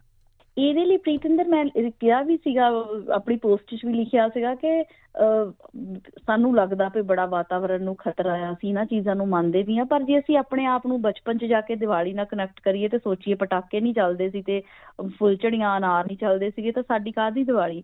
ਸੋ ਉਹ ਇੱਕ ਉਸ ਦਿਨ ਦਾ ਰੰਗ ਹੁੰਦਾ ਆ ਔਰ ਫਿਰ ਦੂਸਰੇ ਪਾਸੇ ਮੈਂ ਦੇਖਿਆ ਕਿ ਪਰਾਲੀਆਂ ਨੂੰ ਤਾਂ ਅੱਗਾਂ ਲੱਗੀਆਂ ਆ ਜੀ। ਉਹਦੇ ਅੱਗੇ ਉਸ ਪ੍ਰਦੂਸ਼ਣ ਦੇ ਅੱਗੇ ਪ੍ਰਦੂਸ਼ਣ ਇੱਕ ਦਿਨ ਦਾ ਤਾਂ ਕੁਝ ਵੀ ਨਹੀਂ ਸੋ ਚਲੋ ਇਹ ਚੀਜ਼ ਇਦਾਂ ਹੀ ਚੱਲਦੀ ਸਾਡੇ ਲਈ ਦੀਵਾਲੀ ਪਟਾਕਿਆਂ ਦੇ ਨਾਲ ਹੀ ਆ ਤੇ ਇਹ ਇਦਾਂ ਹੀ ਚੱਲਣੀ ਚਾਹੀਦੀ ਹੈ ਹੁਣ ਬੱਚਿਆਂ ਦਾ ਚਾਹ ਤਾਂ ਹੈ। ਉਹੀ ਹੈ ਨਾ ਵੀ ਜੇ ਹੁਣ ਗੁਰਦਾਰੇ ਭੋਗ ਹੀ ਨਹੀਂ ਮਿਲਣਾ ਤਾਂ ਫਿਰ ਕੀ ਕਰਨਾ? ਹਾਂ ਬਿਲਕੁਲ ਬਿਲਕੁਲ ਸਹੀ ਗੱਲ ਆ। ਹਾਂ ਔਰ ਹੋਲੀ ਦੇ ਵਿੱਚ ਜੇ ਰੰਗ ਨਾ ਹੋਣ ਤੇ ਦੀਵਾਲੀ ਦੇ ਵਿੱਚ ਪਟਾਕੇ। ਨਾ ਹੋਣ ਤੇ ਜਦ ਹੈ ਹੀ ਰੋਸ਼ਨੀਆਂ ਤਿਉਹਾਰ ਇਹ। ਸਾਡੇ ਬੱਚਿਆਂ ਵਾਸਤੇ ਤਾਂ ਉਹੀ ਹੈ ਨਾ ਵੀ ਫੁੱਲਾਂ ਚੋਂ ਫੁੱਲ ਜੇ ਗੁਲਾਬ ਕੱਢ ਦਈਏ ਪਿੱਛੇ ਕੀ ਬਚਦਾ? ਪਿੱਛੇ ਕੀ ਬਚਦਾ? ਬਿਲਕੁਲ ਸਹੀ ਗੱਲ ਆ ਪ੍ਰੀਤਿੰਦਰ। ਔਰ ਉਸ ਤੋਂ ਬਾਅਦ ਫਿਰ ਗੁਰਪੁਰਬ ਆਇਆ ਗੁਰਪੁਰਬ ਤੋਂ ਪਹਿਲਾਂ ਨਿਕਲਦੀਆਂ ਪ੍ਰਭਾਤ ਫੇਰੀਆਂ। ਇੱਕ ਮੈਂ ਇੱਕ ਬੱਚੇ ਵਾਂਗੂ ਸੀਗੀ ਕਿ ਉਹ ਬੱਚੇ ਵਾਂਗੂ ਜਿਹਨੇ ਬਚਪਨ 'ਚ ਸਾਰਾ ਉਹ ਪੰਜਾਬ ਦੇਖਿਆ ਹੋਇਆ ਸੀ ਔਰ ਦੁਬਾਰਾ ਤੋਂ ਜੀ ਰਹੀ ਸੀ ਉਸ ਚੀਜ਼ ਨੂੰ। ਤੇ ਪ੍ਰਭਾਤ ਪ੍ਰਭਾਤ ਫੇਰੀ ਦਾ ਥੋੜਾ ਜਿਹਾ ਚਿੱਤਰਣ ਕਰੋਗੇ ਸਾਡੇ ਸੁਣਨ ਵਾਲਿਆਂ ਨੂੰ ਖਾਸ ਤੌਰ ਤੇ ਉਹਨਾਂ ਲੋਕਾਂ ਨੂੰ ਜਿਹੜੇ ਪੰਜਾਬ ਨੂੰ ਖੁੱਲੀਆਂ ਅੱਖਾਂ ਨਾਲ ਛੱਡ ਕੇ ਆਏ ਆ। ਤੇ ਉਹਨਾਂ ਨੂੰ ਉਹਨਾਂ ਦਿਨਾਂ ਦੀ ਬੜੀ ਯਾਦ ਆਉਂਦੀ ਹੈ। ਜਦ ਸਵੇਰੇ 4 ਵਜੇ ਸਪੀਕਰ ਤੇ ਉੱਚਾ ਦਰ ਬਾਬੇ ਨਾਨਕ ਦਾ ਮੈਂ ਸੋਭਾ ਸੁਣ ਕੇ ਆਇਆ ਚੱਲਦਾ ਸੋਭਾ ਸੁਣ ਕੇ ਆਇਆ। ਬਿਲਕੁਲ ਸਹੀ ਗੱਲ ਆ। ਔਰ ਇੱਕ ਚੀਜ਼ ਇਹ ਕਿ ਜਿੱਦਾਂ ਮੈਂ ਬੱਚਿਆਂ ਨੂੰ ਦੱਸਿਆ ਹੋਇਆ ਸੀ, ਆਪਣੇ ਬੱਚਿਆਂ ਨੂੰ ਵੀ ਪ੍ਰਭਾ ਹਰ ਇੱਕ ਚੀਜ਼ ਬਾਰੇ ਤੇ ਉਹਨਾਂ ਨੂੰ ਪ੍ਰਭਾਤ ਫੇਰੀ ਦੀ ਵੀ ਐਕਸਾਈਟਮੈਂਟ ਸੀ ਕਿਉਂਕਿ ਚਲੋ ਦੀਵਾਲੀ ਤਾਂ ਅਸੀਂ ਇੱਥੇ ਮਨਾ ਲਈਦੀ ਆ, ਬਾਕੀ ਤਿਉਹਾਰ ਮਨਾ ਲਈਦੇ ਆ, ਉਹਨਾਂ ਲਈ ਪ੍ਰਭਾਤ ਫੇਰੀ ਇੱਕ ਨਵਾਂ ਕਨਸੈਪਟ ਸੀ ਤੇ ਮੰਮਾ ਤੋਂ ਹੀ ਸੁਣਿਆ ਆ ਵੀ ਹੁੰਦੀ ਕੀ ਚੀਜ਼ ਆ, ਫਿਰ ਉਹਨਾਂ ਨੂੰ ਵੀ ਚਾਹ ਵੀ ਅਸੀਂ ਵੀ 3:30 ਵਜੇ ਗੁਰਦੁਆਰੇ ਜਾਣਾ ਆ ਹਨਾ ਕਰਨਾ, ਤੇ ਉੱਥੇ ਉਹੀ ਸਪੀਕਰ ਉਦਾਂ ਹੀ ਸਾਈਕਲ ਦੇ ਉੱਤੇ ਲਾ ਕੇ ਪ੍ਰੀਤਿੰਦਰ ਤੇ ਨਾਲ ਪਿੱਛੇ ਬੀਬੀਆਂ ਵੀ ਤੇ ਆਦਮੀ ਵੀ ਸਾਰੇ ਚੱਲ ਪੈਂਦੇ ਆ ਔਰ ਰਸਤੇ ਦੇ ਵਿੱਚ ਸ਼ਬਦ ਗਾਏ ਸ਼ਬਦ ਗਾਉਣੇ ਸ਼ਬਦ ਜਿਨ੍ਹਾਂ ਦੇ ਵਿੱਚੋਂ ਬਹੁਤੇ ਗੁਰਬਾਣੀ ਦੇ ਨਹੀਂ ਹੁੰਦੇ ਪਰ ਸਾਡੇ ਧਾਰਮਿਕ ਜਿਹੜੇ ਸ਼ਬਦ ਅਸੀਂ ਆਪਾਂ ਜਿਹੜੇ- ਧਾਰਨਾ ਪੜ੍ਹਦੇ ਆ ਜਿਵੇਂ ਹਾਂਜੀ। ਧਾਰਨਾ ਉਹ ਹੀ ਇੱਕ ਆਸਥਾ ਉਹ ਸਵੇਰੇ ਸਵੇਰੇ ਠੰਡ ਦੇ ਵਿੱਚ ਚੱਲਣਾ ਔਰ ਫਿਰ ਰਸਤੇ ਦੇ ਵਿੱਚ ਰੁਕ ਰੁਕ ਕੇ ਘਰਾਂ ਦੇ ਵਿੱਚ ਜਿਹੜੀ ਚਾਹ ਦਾ ਲੰਗਰ ਹੁੰਦਾ ਆ। ਭੁਜੀਆ ਤੇ। ਬਦਾਣਾ ਨਾਲ ਛੋਟੀਆਂ-ਛੋਟੀਆਂ ਪਲੇਟਾਂ 'ਚ ਵਿਚਾਲੇ ਜੇ ਇੱਕ ਬਰਫੀ ਦਾ ਪੀਸ ਵੀ ਰੱਖ ਦਿੰਦੇ ਕਈ। ਹਾਏ ਸਹੀ ਗੱਲ ਆ। ਫਿਰ ਅੱਛਾ ਉਹਦੇ ਵਿੱਚੋਂ ਕੁਝ ਖਾ ਕੇ ਆਉਣਾ ਤੇ ਕੁਝ ਬਚਾ ਕੇ ਘਰ ਵੀ ਲੈ ਕੇ ਆਉਣਾ। ਕੋਈ ਸ਼ੱਕ ਨਹੀਂ ਕੋਈ ਸ਼ੱਕ ਨਹੀਂ। ਤੇ ਮੈਨੂੰ ਉਹ ਵੀ ਚੀਜ਼ ਬੜੀ ਖਿੱਚ ਪਾਉਂਦੀ ਸੀ ਜਦੋਂ ਨਾ ਕੋਈ ਬਜ਼ੁਰਗ ਬਿਮਾਰ ਬਜ਼ੁਰਗ ਆ ਨਾ ਉਹ। ਖੁੰਡਾ ਫੜ ਕੇ ਬਾਹਰ ਆਪਣੀ ਦੇੜੀ 'ਚ ਖੜਾ ਇੱਕ ਲੱਤ ਤੇ ਹਨਾ। ਮਤਲਬ। ਉਹਦੀ ਇੱਕ ਆਸਥਾ ਉਹਦੀ ਇੱਕ ਸ਼ਰਧਾ ਬਈ ਮੈਂ ਹਨਾ ਬਿਸਤਰੇ ਤੋਂ ਉੱਠ ਕੇ ਜਾਣਾ ਭਾਵੇਂ ਉਹਦਾ ਉੱਤੇ ਭੂਰਾ ਲਿਆ ਹੋਇਆ। ਹਾਂ ਤੇ ਉਹਦੀਆਂ ਅੱਖਾਂ 'ਚ ਬੜੀ। ਡੂੰਘਾਈ ਆ ਤੇ ਮੱਧਮ ਜੀ ਰੋਸ਼ਨੀ ਆ। ਪਰ ਉਹਨੇ ਉੱਠ ਕੇ ਸਵੇਰੇ ਬਲਬ ਵੀ ਜਗਾਇਆ ਤੇ ਮੁੰਡੇ ਨੂੰ ਵੀ ਕਿਹਾ ਕੁੜੀ ਨੂੰ ਕਿਹਾ ਨੂੰਹ ਨੂੰ ਕਿਹਾ ਵੀ ਭਾਈ ਝਾੜੂ ਮਾਰੋ ਪ੍ਰਭਾਤ ਫੇਰੀ ਆਉਣ ਵਾਲੀ। ਪ੍ਰਭਾਤ ਫੇਰੀ ਆਉਣੀ ਆ। ਬਿਲਕੁਲ ਸਹੀ। ਉਹ ਸਾਰਾ ਕੁਝ ਹੈਗਾ ਜੇ ਵੀ ਮੈਨੂੰ ਦਿਸਿਆ ਉਹ। ਅਸੀਂ ਇਹ ਨਹੀਂ ਕਹਿ ਸਕਦੇ ਵੀ 100 ਦੇ 100 ਲੋਕ ਉਹ ਚੀਜ਼ ਕਰਨ ਪਰ ਜੇ 100 ਦੇ ਵਿੱਚੋਂ 50 ਵੀ ਕਰਦੇ ਆ ਚੱਲ ਤਾਂ ਰਹੀ ਆ ਨਾ ਚੀਜ਼ ਉਹ। ਜੀ। ਔਰ ਇੱਕ ਚੀਜ਼ ਹੋਰ ਜਿਹੜੀ ਤਿਉਹਾਰਾਂ ਦੇ ਨਾਲ ਵੀ ਚਲੋ ਇਹਨੂੰ ਰਿਲੇਟ ਕਰ ਸਕਦੇ ਆ ਔਰ ਆਸਥਾ ਦੇ ਨਾਲ ਵੀ ਕਰ ਸਕਦੇ ਆ। ਮੈਨੂੰ ਹਮੇਸ਼ਾ ਹੀ ਉਹ ਪਿੱਪਲਾਂ ਦੇ ਥੱਲੇ ਜਿਹੜੀ ਜਗ੍ਹਾ ਬਣੀ ਹੁੰਦੀ ਆ ਜਾਂ ਬੋੜਾਂ ਦੇ ਥੱਲੇ ਜਗ੍ਹਾ ਬਣੀ ਹੁੰਦੀ ਆ ਮੈਨੂੰ ਹਮੇਸ਼ਾ ਅਟਰੈਕਟ ਕਰਦੀ ਰਹੀ ਲੋਕ ਦੀਵਾ ਬਾਲਦੇ। ਦੀਵਾ ਬਾਲਦੇ ਹੁੰਦੇ ਸੀਗੇ। ਉਹਨੂੰ ਅਸੀਂ ਬੇਸ਼ੱਕ ਅੰਧ ਵਿਸ਼ਵਾਸ ਕਹਿ ਦੇਈਏ ਅੱਜ ਕੱਲ ਵਹਿਮ ਭਰਮ ਕਹਿ ਦੇਈਏ ਪਰ ਮੇਰੇ ਲਈ ਉਹ ਆਸਥਾ ਹੁੰਦੀ ਸੀ। ਉਹ ਤਾਂ ਫਿਰ ਉਹ ਸ਼ੇਰ ਵੀ ਹੈ ਨਾ ਉਹ ਉਹਨਾਂ ਦੀ ਕਵਿਤਾ ਦਾ ਖਾਨਗਾਹੀ ਦੀਵਾ ਬਾਲ ਦੀਏ ਕੀ ਭਾਲ ਦੀਏ ਕੀ ਲੋਚ ਦੀਏ ਕੀ ਰੁੱਸ ਗਿਆ ਤੇਰਾ ਢੋਲ ਕੁੜੇ ਜਾਂ ਸਖਣੀ ਤੇਰੀ ਝੋਲ ਕੁੜੇ। ਉਹਦਾ ਅੰਤਲਾ ਬੰਦ ਇਹੀ ਆ ਮੇਰਾ ਪੜ ਪੜ ਅੱਖਰ ਢੇਰ ਕੁੜੇ ਨਹੀਂ ਮੇਰਾ ਵੱਧਦਾ ਜਾਏ ਹਨੇਰ ਕੁੜੇ। ਕਹਿੰਦਾ ਉਹਨੇ ਤਾਂ ਬਸ ਦੀਵਾ ਬਾਲ ਕੇ ਪਾ ਲਿਆ ਜੋ ਪਾਉਣਾ ਸੀ। ਮੈਨੂੰ ਪਤਾ ਵੀ ਇਦਾਂ। ਨਹੀਂ ਹੋਣਾ ਤੇ ਮੈਂ ਕਹਿੰਦਾ ਸਾਰੀ ਉਸ ਚ। ਕੱਟੀ ਆ ਹੁਣ ਰਾਹਤ ਆਪਣੀ ਵੀ ਇਹ ਹੋਣਾ ਤਾਂ ਹੈ ਨਹੀਂ ਹੈ ਨਾ ਤੇ ਮੇਰਾ ਪੜਿਆ ਲਿਖਿਆ ਹੋਣ ਦਾ ਕੀ ਫਾਇਦਾ? ਕੀ ਫਾਇ ਉਹੀ ਗੱਲ ਮੈਨੂੰ ਲੱਗਦਾ ਕਿ ਅਸੀਂ ਜ਼ਿਆਦਾ ਸਿਆਣੇ ਹੋ ਗਏ। ਸਾਡਾ ਜਿਹੜਾ ਇੱਕ ਯਕੀਨ ਇੱਕ ਵਿਸ਼ਵਾਸ ਹੈ ਨਾ ਉਹ ਖਤਮ ਹੁੰਦਾ ਜਾਂਦਾ। ਅਸੀਂ ਪੜਨ ਜ਼ਿਆਦਾ ਲੱਗ ਗਏ ਆ ਤੇ ਮੰਨਣ ਘੱਟ ਲੱਗ ਗਏ ਆ। ਪਰ ਮੈਨੂੰ ਮੈਂ ਹਮੇਸ਼ਾ ਉੱਥੇ ਮੈਂ ਤਾਂ ਮੱਥੇ ਟੇਕੇ ਉਹ ਜਿਹੜੇ ਉਹਦੇ ਨਾਲ ਇਹ ਨਹੀਂ ਇੱਕ ਚੀਜ਼ ਸਾਨੂੰ ਇਹ ਪਤਾ ਲੱਗਦੀ ਆ ਕਿ ਸਾਡੇ ਬਜ਼ੁਰਗਾਂ ਦਾ ਉਹਨਾਂ ਦਰਖਤਾਂ ਦੇ ਨਾਲ ਵੀ ਰਿਸ਼ਤਾ ਸੀ। ਅਸੀਂ ਉਹਨਾਂ ਨੂੰ ਵੀ ਪੂਜਦੇ ਆ ਕੋਈ ਸ਼ੱਕ ਨਹੀਂ। ਜਿਹੜੇ ਸਾਡੇ ਉਹਨਾਂ ਦੇ ਦਰਖਤ ਨੇ ਪਿੱਪਲ ਨੇ ਏਡੇ ਏਡੇ ਜਿਨ੍ਹਾਂ ਨੇ ਹਾਂ, 3 3 ਬਿਲਕੁਲ। 4 400 ਸਾਲ ਸਾਡੇ ਬਜ਼ੁਰਗਾਂ ਨੂੰ ਛਾਂ ਦਿੱਤੀ ਆ ਸਾਨੂੰ ਛਾਂ ਦਿੱਤੀ ਆ। ਅਸੀਂ ਉਹਨਾਂ ਦੀ ਛਾਵੇਂ ਖੇਡੇ ਆ ਸਾਡਾ ਕੋਈ ਰੂਹਾਨੀ ਨਾਤਾ ਉਹਨਾਂ ਨਾਲ ਜੁੜਿਆ ਹੋਇਆ। ਜੁੜਿਆ ਹੋਇਆ। ਔਰ ਆਪਣੇ ਪਿੰਡ 'ਚ ਵੀ ਗਈਆਂ ਤੇ ਬਾਹ ਬਹੁਤ ਕੁਝ ਬਦਲ ਗਿਆ ਹੋਇਆ ਸੀ ਪਿੰਡ ਦੇ ਵਿੱਚ, ਪਰ ਘੱਟੋ ਘੱਟ ਉਹ ਦਰਖਤ ਤਾਂ ਉਦਾਂ ਦੇ ਉਦਾਂ ਸੀਗੇ ਨਾ, ਉਹ ਪਿੱਪਲ ਜਿਹਦੇ ਥੱਲੇ ਅਸੀਂ ਪ੍ਰਾਇਮਰੀ ਸਕੂਲ ਦੇ ਵਿੱਚ ਪ੍ਰਾਰਥਨਾ ਕਰੀਦੀ ਹੁੰਦੀ ਸੀ, ਮੈਂ ਉਦਾਂ ਹੀ ਖੜੀ ਹੋ ਕੇ ਤੇ ਮੈਂ ਤੇ ਮੇਰੀ ਭੈਣ ਨੇ ਉਹ ਪ੍ਰਾਰਥਨਾ ਕੀਤੀ ਉਸ ਦਰਖਤ ਦੇ ਥੱਲੇ ਖੜੀ ਹੋ ਕੇ, ਔਰ ਮੈਂ ਉਹਨਾਂ ਨੂੰ ਜੱਫੀਆਂ ਪਾ ਕੇ ਆਈ ਉਹਨਾਂ ਦਰਖਤਾਂ ਨੂੰ, ਔਰ ਸਹੀ ਗੱਲ ਆ ਉਹ ਮੈਨੂੰ ਆਪਣੇ ਬਜ਼ੁਰਗ ਲੱਗੇ। ਮੇਰੇ ਬਜ਼ੁਰਗ ਨਹੀਂ ਭਾਵੇਂ ਉੱਥੇ ਪਰ ਉਹਨਾਂ ਨੇ ਮੇਰੇ ਸਿਰ ਤੇ ਹੱਥ ਰੱਖਿਆ। ਤੁਸੀਂ ਹੁਣ ਪ੍ਰਾਇਮਰੀ ਸਕੂਲ ਵਿੱਚ ਚੇਤੇ ਕਰਾਤਾ ਨਾ ਉਹ ਓਟ ਪਕੜੀ ਗੁਰ ਮੇਰੇ ਜਿਨ੍ਹਾਂ ਨੇ ਤੇਰੀ ਓਟ ਪਕੜੀ। ਸਵੇਰੇ ਹੱਥ ਜੋੜ ਕੇ ਦੇਸ਼ ਬਾਬਰ ਮੋਹੇ ਤੇ ਨਾਲ ਫਿਰ ਜਨਗਨ ਮਨ ਹੋਣਾ ਬਾਅਦ ਚੋਂ ਫੱਟੀਆਂ ਪੋਚਣੀਆਂ ਟੋਬੇ ਤੇ ਜਾ ਕੇ ਸੂਰਜਾ ਸੂਰਜਾ ਫੱਟੀ ਚ ਖਾ। ਬਿਲਕੁਲ। ਮੈਨੂੰ ਪ੍ਰੀਤਿੰਦਰ ਇੱਕ ਚੀਜ਼ ਲੱਗਦੀ ਸੀ ਉਲਝ ਜਾਏ ਗਏ। ਅਸੀਂ ਕਨਫਿਊਜ਼ ਜ਼ਿਆਦਾ ਹੋ ਗਏ ਹੁਣ ਵੱਡੇ ਹੋ ਕੇ। ਛੋਟੇ ਹੁੰਦਿਆਂ ਤੇ ਸਾਨੂੰ ਕੋਈ ਕਨਫਿਊਜ਼ਨ ਨਹੀਂ ਹੁੰਦੀ ਸੀ। ਅਸੀਂ ਦੇਸ਼ ਸਮਾਂ ਵੀ ਬਦਲਿਆ ਬਟ ਸਮੇਂ ਦੇ ਨਾਲ ਸਾਨੂੰ ਕਿੰਨੇ ਬਦਲ ਦਿੱਤਾ ਇਹ ਚੀਜ਼ ਨਹੀਂ ਪਤਾ ਲੱਗੀ ਮੈਨੂੰ ਹਾਂਜੀ ਹੁਣ ਮਾਵਾ ਸਵੇਰੇ ਵਾਲ ਚੋਪੜ ਕੇ ਤੇ ਹਨਾ ਵਿੱਚੋਂ ਸਰੋਂ ਦਾ ਤੇਲ ਝਾਕਦਾ ਹੁੰਦਾ ਪਟਕੇ ਚੋਂ ਤੇ ਉਹ ਬੂਦੇ ਵਾਹ ਕੇ ਤੇ ਸਵੇਰੇ ਫਿਰ ਪ੍ਰਾਈਵੇਟ ਸਕੂਲ ਵਾਲੀ ਜਿਹੜੀ ਬੱਸ ਆਉਂਦੀ ਆ ਉਹਦੇ 'ਚ ਵੀ ਨਿਆਣੇ ਨੂੰ ਧੱਕੇ ਨਾਲ ਚਾੜਨਾ ਹੁੰਦਾ। ਧੱਕੇ ਨਾਲ ਚਾੜਨਾ ਹੁੰਦਾ ਸਹੀ ਗੱਲ ਆ ਬਿਲਕੁਲ ਹੁਣ ਹੁਣ ਲੱਗਦਾ ਵੀ ਅਸੀਂ ਸਿਆਣੇ ਜ਼ਿਆਦਾ ਹੋ ਗਏ ਚਲੋ ਪਰ ਪੰਜਾਬ ਦੀਆਂ ਗੱਲਾਂ ਪੰਜਾਬ ਦੀ ਇੱਕ ਹੋਰ ਚੀਜ਼ ਮੈਨੂੰ ਲੱਗਦਾ ਹੁੰਦਾ ਕਿ ਪੰਜਾਬ ਦੀ ਇੱਕ ਵਾਈਬ ਆ। ਪੰਜਾਬ ਦੀ ਜਾਂ ਇੰਡੀਆ ਦੀ ਕਹ ਲਓ ਹਰ ਇੱਕ ਜਗ੍ਹਾ ਦੀ ਪੰਜਾਬ ਦੀ ਆਪਣੀ ਵਾਈਬ ਆ ਹਰਿਆਣੇ 'ਚ ਜਾਓਗੇ ਹਿਮਾਚਲ 'ਚ ਜਾਓਗੇ ਉਹਦੀ ਆਪਣੀ ਸੀਰਤ ਆ। ਆਸਟ੍ਰੇਲੀਆ ਮੈਨੂੰ ਬਹੁਤ ਸੋਹਣਾ ਲੱਗਦਾ ਆ। ਆਸਟ੍ਰੇਲੀਆ 'ਚ ਮੈਨੂੰ ਲੱਗਦਾ ਹੁੰਦਾ ਕਿ ਸ਼ਾਂਤੀ ਆ ਇਟਸ ਪੀਸਫੁਲ ਬਟ ਇੱਕ ਵਾਈਬ ਜਿਹੜੀ ਮੈਨੂੰ ਉਹ ਹਮੇਸ਼ਾ ਪੰਜਾਬ ਜਾ ਕੇ ਜਾਂ ਇੰਡੀਆ ਜਾ ਕੇ ਹੀ ਫੀਲ ਹੁੰਦੀ ਆ। ਹਾਂਜੀ ਕੋਇਲਾਂ ਬੋਲਦੀਆਂ ਕਬੂਤਰ ਬੋਲਦੇ ਗੁੱਟਰ ਵੀ ਸੁਣਦੀ ਕਈ ਵਾਰ ਨਾ ਖੱਤਿਆਂ 'ਚ। ਤੇ ਜਿਹੜਾ ਮੈਂ ਤੁਹਾਡੀਆਂ ਕੁਝ ਤਸਵੀਰਾਂ ਵੇਖਦਾ ਸੀ ਤੁਹਾਡੇ ਬੱਚੇ ਮੇਰਾ ਖਿਆਲ ਉਹ ਖੂਹ ਤੇ ਗਏ ਹੋਇਆ ਚ ਬੱਚੇ ਚ ਨਹਾਉਣ ਲੱਗੇ ਹੋਏ ਆ ਤੇ ਮੰਜੇ ਉੱਤੇ ਬੈਠਾ ਜੱਟ ਬਣਿਆ ਨਵਾਬ ਹੋਵੇ। ਤੇ ਨਾਲ ਕੁਲਵਿੰਦਰ ਬਿੱਲਾ ਵੀ ਚੇਤੇ ਆ ਜਾਂਦਾ ਨਾ ਮੇਰਾ ਦੇਸ਼ ਹੋਵੇ ਪੰਜਾਬ। ਮੇਰਾ ਦੇਸ਼ ਹੋਵੇ ਪੰਜਾਬ ਹੋਵੇ ਮੇਰੇ ਘਰ ਦਾ ਤਾਂ ਇਹ ਜਿੱਦਾਂ ਕਹ ਲਓ ਵੀ ਐਂਥਮ ਆ ਨਾ ਪੰਜਾਬ ਦੇ ਗਾਣੇ ਚੱਲਦੇ ਰਹਿੰਦੇ ਆ ਔਰ ਫਿਰ ਜਦੋਂ ਅਸੀਂ ਜ਼ਿਆਦਾ ਇਮੋਸ਼ਨਲ ਹੋਣ ਲੱਗ ਜਾਂਦੇ ਆ ਤਾਂ ਫਿਰ ਮੈਂ ਚੇਂਜ ਕਰ ਦਿੰਨੀ ਹੁੰਨੀ ਆ ਪੈਣੀ ਬਸ। ਜੀ ਤੇ ਤੁਹਾਡੇ ਜਿਹੜੇ ਬੱਚੇ ਆ ਉਹਨਾਂ ਦੀ ਉਮਰ ਕਿੰਨੀ ਕਾ ਹਾਂ ਮੇਰੀ ਬੇਟੀ 19 ਸਾਲ ਦੀ ਆ ਬੇਟਾ ਮੇਰਾ 10 ਸਾਲ ਦਾ ਆ। ਥੋੜਾ ਬਹੁਤਾ ਤਾਂ ਚਲੋ ਜੈਨੇਟਿਕਸ ਵਿੱਚ ਵੀ ਉਹਨਾਂ ਦੇ ਪੰਜਾਬ ਹਨਾ ਪੰਜਾਬੀ ਤੇ ਪੰਜਾਬੀਅਤ ਨਾਲ ਪਿਆਰ ਮੁਹੱਬਤ ਹੋਣੀ ਆ। ਥੋੜਾ ਜਿਹਾ ਬੱਚਿਆਂ ਬਾਰੇ ਦੱਸੋਗੇ ਕਿ ਉਹ ਤਾਂ ਨਹੀਂ ਬੋਰ ਜਿਹਾ ਮਹਿਸੂਸ ਕੀਤਾ ਜਿਵੇਂ ਬੱਚੇ ਕਹਿੰਦੇ ਕੀ ਮੰਮੀ ਤੂੰ ਕਿਹੜੇ ਚੱਕਰਾਂ 'ਚ ਪਈ ਹੋਈ ਆ? ਆਪਾਂ ਹੁਣ ਐਡੀਲੇਡ ਰਹਨੇ ਆ ਆਸਟ੍ਰੇਲੀਆ ਰਹਨੇ ਆ। ਇਹ ਕੀ ਹਨਾ ਸਾਰੀ ਦਿਹਾੜੀ ਬਾਜਾ ਵਜਾਈ ਜਾਂਦੀ ਰਹਿਣੀ ਆ? ਮੇਰੇ ਬੱਚੇ ਮੈਨੂੰ ਇਹ ਪੁੱਛਦੇ ਆ ਕਿ ਤੁਸੀਂ ਕਰਨ ਕਿਉਂ ਆਏ ਸੀ? ਕਿ ਇੰਨੀ ਸੋਹਣੀ ਜਗ੍ਹਾ ਛੱਡ ਕੇ ਕੋਈ ਕਿੱਦਾਂ ਆ ਸਕਦਾ ਆ? ਔਰ ਉਹਨਾਂ ਦੇ ਫਿਊਚਰ ਪਲਾਨਸ ਇਹ ਆ ਅਜੇ ਮੈਨੂੰ ਪਤਾ ਨਹੀਂ ਬਟ ਉਹਨਾਂ ਦੇ ਫਿਊਚਰ ਪਲਾਨਸ ਇਹ ਆ ਕਿ ਅਸੀਂ ਜਾ ਕੇ ਵਾਪਸ ਉੱਥੇ ਸੈੱਟ ਹੋਣਾ ਆ। ਕੀ ਨਾਂ ਉਹਨਾਂ ਦੇ? ਹਰਵੀਨ ਆ ਬੇਟੀ ਮੇਰੀ 19 ਸਾਲ ਦੀ ਔਰ ਬੇਟਾ ਮੇਰਾ 10 ਸਾਲ ਦਾ ਪਾਹੁਲ ਪਾਹੁਲ ਸਿੰਘ। ਤੇ ਜਾਨੀ ਪੂਰੀ ਸੈਂਸ ਵਿੱਚ ਨੇ। ਪੂਰੀ ਸੈਂਸ ਵਿੱਚ ਆ ਬਿਲਕੁਲ ਪੂਰੀ ਸੈਂਸ ਦੇ ਵਿੱਚ ਆ ਔਰ ਪਤਾ ਨਹੀਂ ਕਿੱਦਾਂ ਦਾ ਲਗਾਵ ਆ ਉਹਨਾਂ ਦਾ ਪੰਜਾਬ ਦੇ ਨਾਲ ਸ਼ਾਇਦ ਮੇਰਾ ਵੀ ਉਦਾਂ ਦਾ। ਪਰ ਇੱਕ ਚੀਜ਼ ਆ ਪ੍ਰੀਤਿੰਦਰ ਮੈਂ ਆਪਣੇ ਬੱਚਿਆਂ ਨੂੰ ਨਾ ਛੋਟੀ ਉਮਰ ਤੋਂ ਹੀ ਜਿੱਦਾਂ ਉਹ ਮੈਨੂੰ ਕੁਝ ਸੁਣਾਉਣ ਲਈ ਕਹਿੰਦੇ ਹੁੰਦੇ ਸੀ ਨਾ ਜਿੱਦਾਂ ਸਾਡੇ ਬਜ਼ੁਰਗਾਂ ਕੋ ਸੁਣਾਉਣ ਲਈ ਕਹਾਣੀਆਂ ਹੁੰਦੀਆਂ ਸੀਗੀਆਂ। ਹੁਣ ਉਹ ਵਾਲੀਆਂ ਬਾਤਾਂ ਕਹਾਣੀਆਂ ਵੀ ਸੁਣਾਉਂਦੀ ਰਹੀ ਆ ਪਰ ਉਹ ਬੱਚੇ ਮੈਨੂੰ ਲੱਗਦਾ ਸੀ ਇਹ ਕੀ ਰਿਲੇਟ ਕਰ ਪਾਉਣਗੇ। ਫਿਰ ਮੈਂ ਉਹਨਾਂ ਨੂੰ ਨਾ ਆਪਣੇ ਬਚਪਨ ਦੀਆਂ ਗੱਲਾਂ ਸੁਣਾਉਣੀਆਂ ਸ਼ੁਰੂ ਕੀਤੀਆਂ। ਔਰ ਮੈਂ ਦੇਖਿਆ ਕਿ ਉਹਨਾਂ ਦੇ ਲਈ ਉਹ ਇੱਕ ਪਰੀ ਲੋਕ ਵਾਂਗੂ ਸੀ ਕਿ ਅੱਛਾ ਮੰਮਾ ਤੁਸੀਂ ਮੱਛਰਦਾਨੀਆਂ 'ਚ ਮੱਛਰਦਾਨੀਆਂ 'ਚ ਸੌਂਦੇ ਹੁੰਦੇ ਸੀ ਤੁਸੀਂ ਟਿਊਬਲ ਤੇ ਨਹਾਉਂਦੇ ਸੀ ਤੁਸੀਂ ਛੱਤ ਤੇ ਵੀ ਸੌਂ ਜਾਂਦੇ ਸੀ ਤੁਸੀਂ ਇਦਾਂ ਬਾਹਰ ਗਲੀਆਂ 'ਚ ਖੇਡਦੇ ਸੀ ਕਿਉਂਕਿ ਉਹਨਾਂ ਨੇ ਉਹ ਚੀਜ਼ਾਂ ਦੇਖੀਆਂ ਨਹੀਂ ਸੀ। ਪਰ ਇਸ ਵਾਰੀ ਜਦੋਂ ਮੈਂ ਵਾਪਸ ਉਹਨਾਂ ਨੂੰ ਲੈ ਕੇ ਗਈ ਕਿਉਂਕਿ ਉਹ ਦੋਨੇ ਆਪਣੀ ਵਧੀਆ ਹੋਸ਼ ਚ ਸਮਝਦੇ ਸਮਝਣ ਵਾਲੇ ਸੀ ਔਰ ਇਹ ਸਾਰੀਆਂ ਚੀਜ਼ਾਂ ਜਦੋਂ ਉਹਨਾਂ ਨੇ ਜਾ ਕੇ ਉੱਥੇ ਮਹਿਸੂਸ ਕੀਤੀਆਂ ਹੰਡਾਈਆਂ ਫੇਰ ਉਹਨਾਂ ਨੂੰ ਸਮਝ ਆਈ ਕਿ ਮੰਮਾ ਕਿਸ ਗੁੜ ਦੀ ਮਿੱਠੇ ਦੀ ਗੱਲ ਕਰਦੀ ਸੀ। ਅੱਛਾ ਇਹ ਮਿੱਠਾ ਇਦਾਂ ਦਾ ਸੀ। ਸੋ ਤਾਂ ਕਰਕੇ ਉਹਨਾਂ ਨੂੰ ਉਹਨਾਂ ਰਿਲੇਟ ਕਰ ਪਾਏ। ਕਿਉਂਕਿ ਬੱਚਿਆਂ ਨੂੰ ਜੇ ਲੈ ਕੇ ਜਾਵਾਂਗੇ ਤਾਂ ਉਹਨਾਂ ਨੂੰ ਸਮਝ ਆਊ ਨਹੀਂ ਸਾਡਾ ਗਵਾਂਢੀ ਮਿੱਤਰ ਆ ਉਹ ਕਹਿੰਦਾ ਹੁੰਦਾ ਸੀ। ਕਹਿੰਦਾ ਮੈਂ ਬੱਚੇ ਹੋ ਗਏ ਨਾ ਜਦੋਂ 5-5 ਸਾਲ ਦੇ ਤੇ ਲੈ ਕੇ ਗਿਆ ਤੇ ਉਹ ਖੁਰਲੀ ਕੋ ਖੜੀ ਮੱਝ ਤੇ ਉਹਨੂੰ ਕਰਨ ਪਾਪਾ ਇਹ ਡਾਇਨਾਸੌਰ ਆ। ਕਹਿੰਦਾ ਮੇਰੀ ਬੀਬੀ ਹੈ ਨਾ ਮੇਰੇ ਫੌੜਾ ਮਾਰਨ ਤੱਕ ਆਵੇ। ਬਈ ਜੇ ਇਹਨਾਂ ਨੂੰ ਟਹਿ ਜਾਣਿਓ ਲੈ ਕੇ ਆਉਂਗੇ ਤਾਂ ਹੀ ਕੁਝ ਪਤਾ ਲੱਗੂ।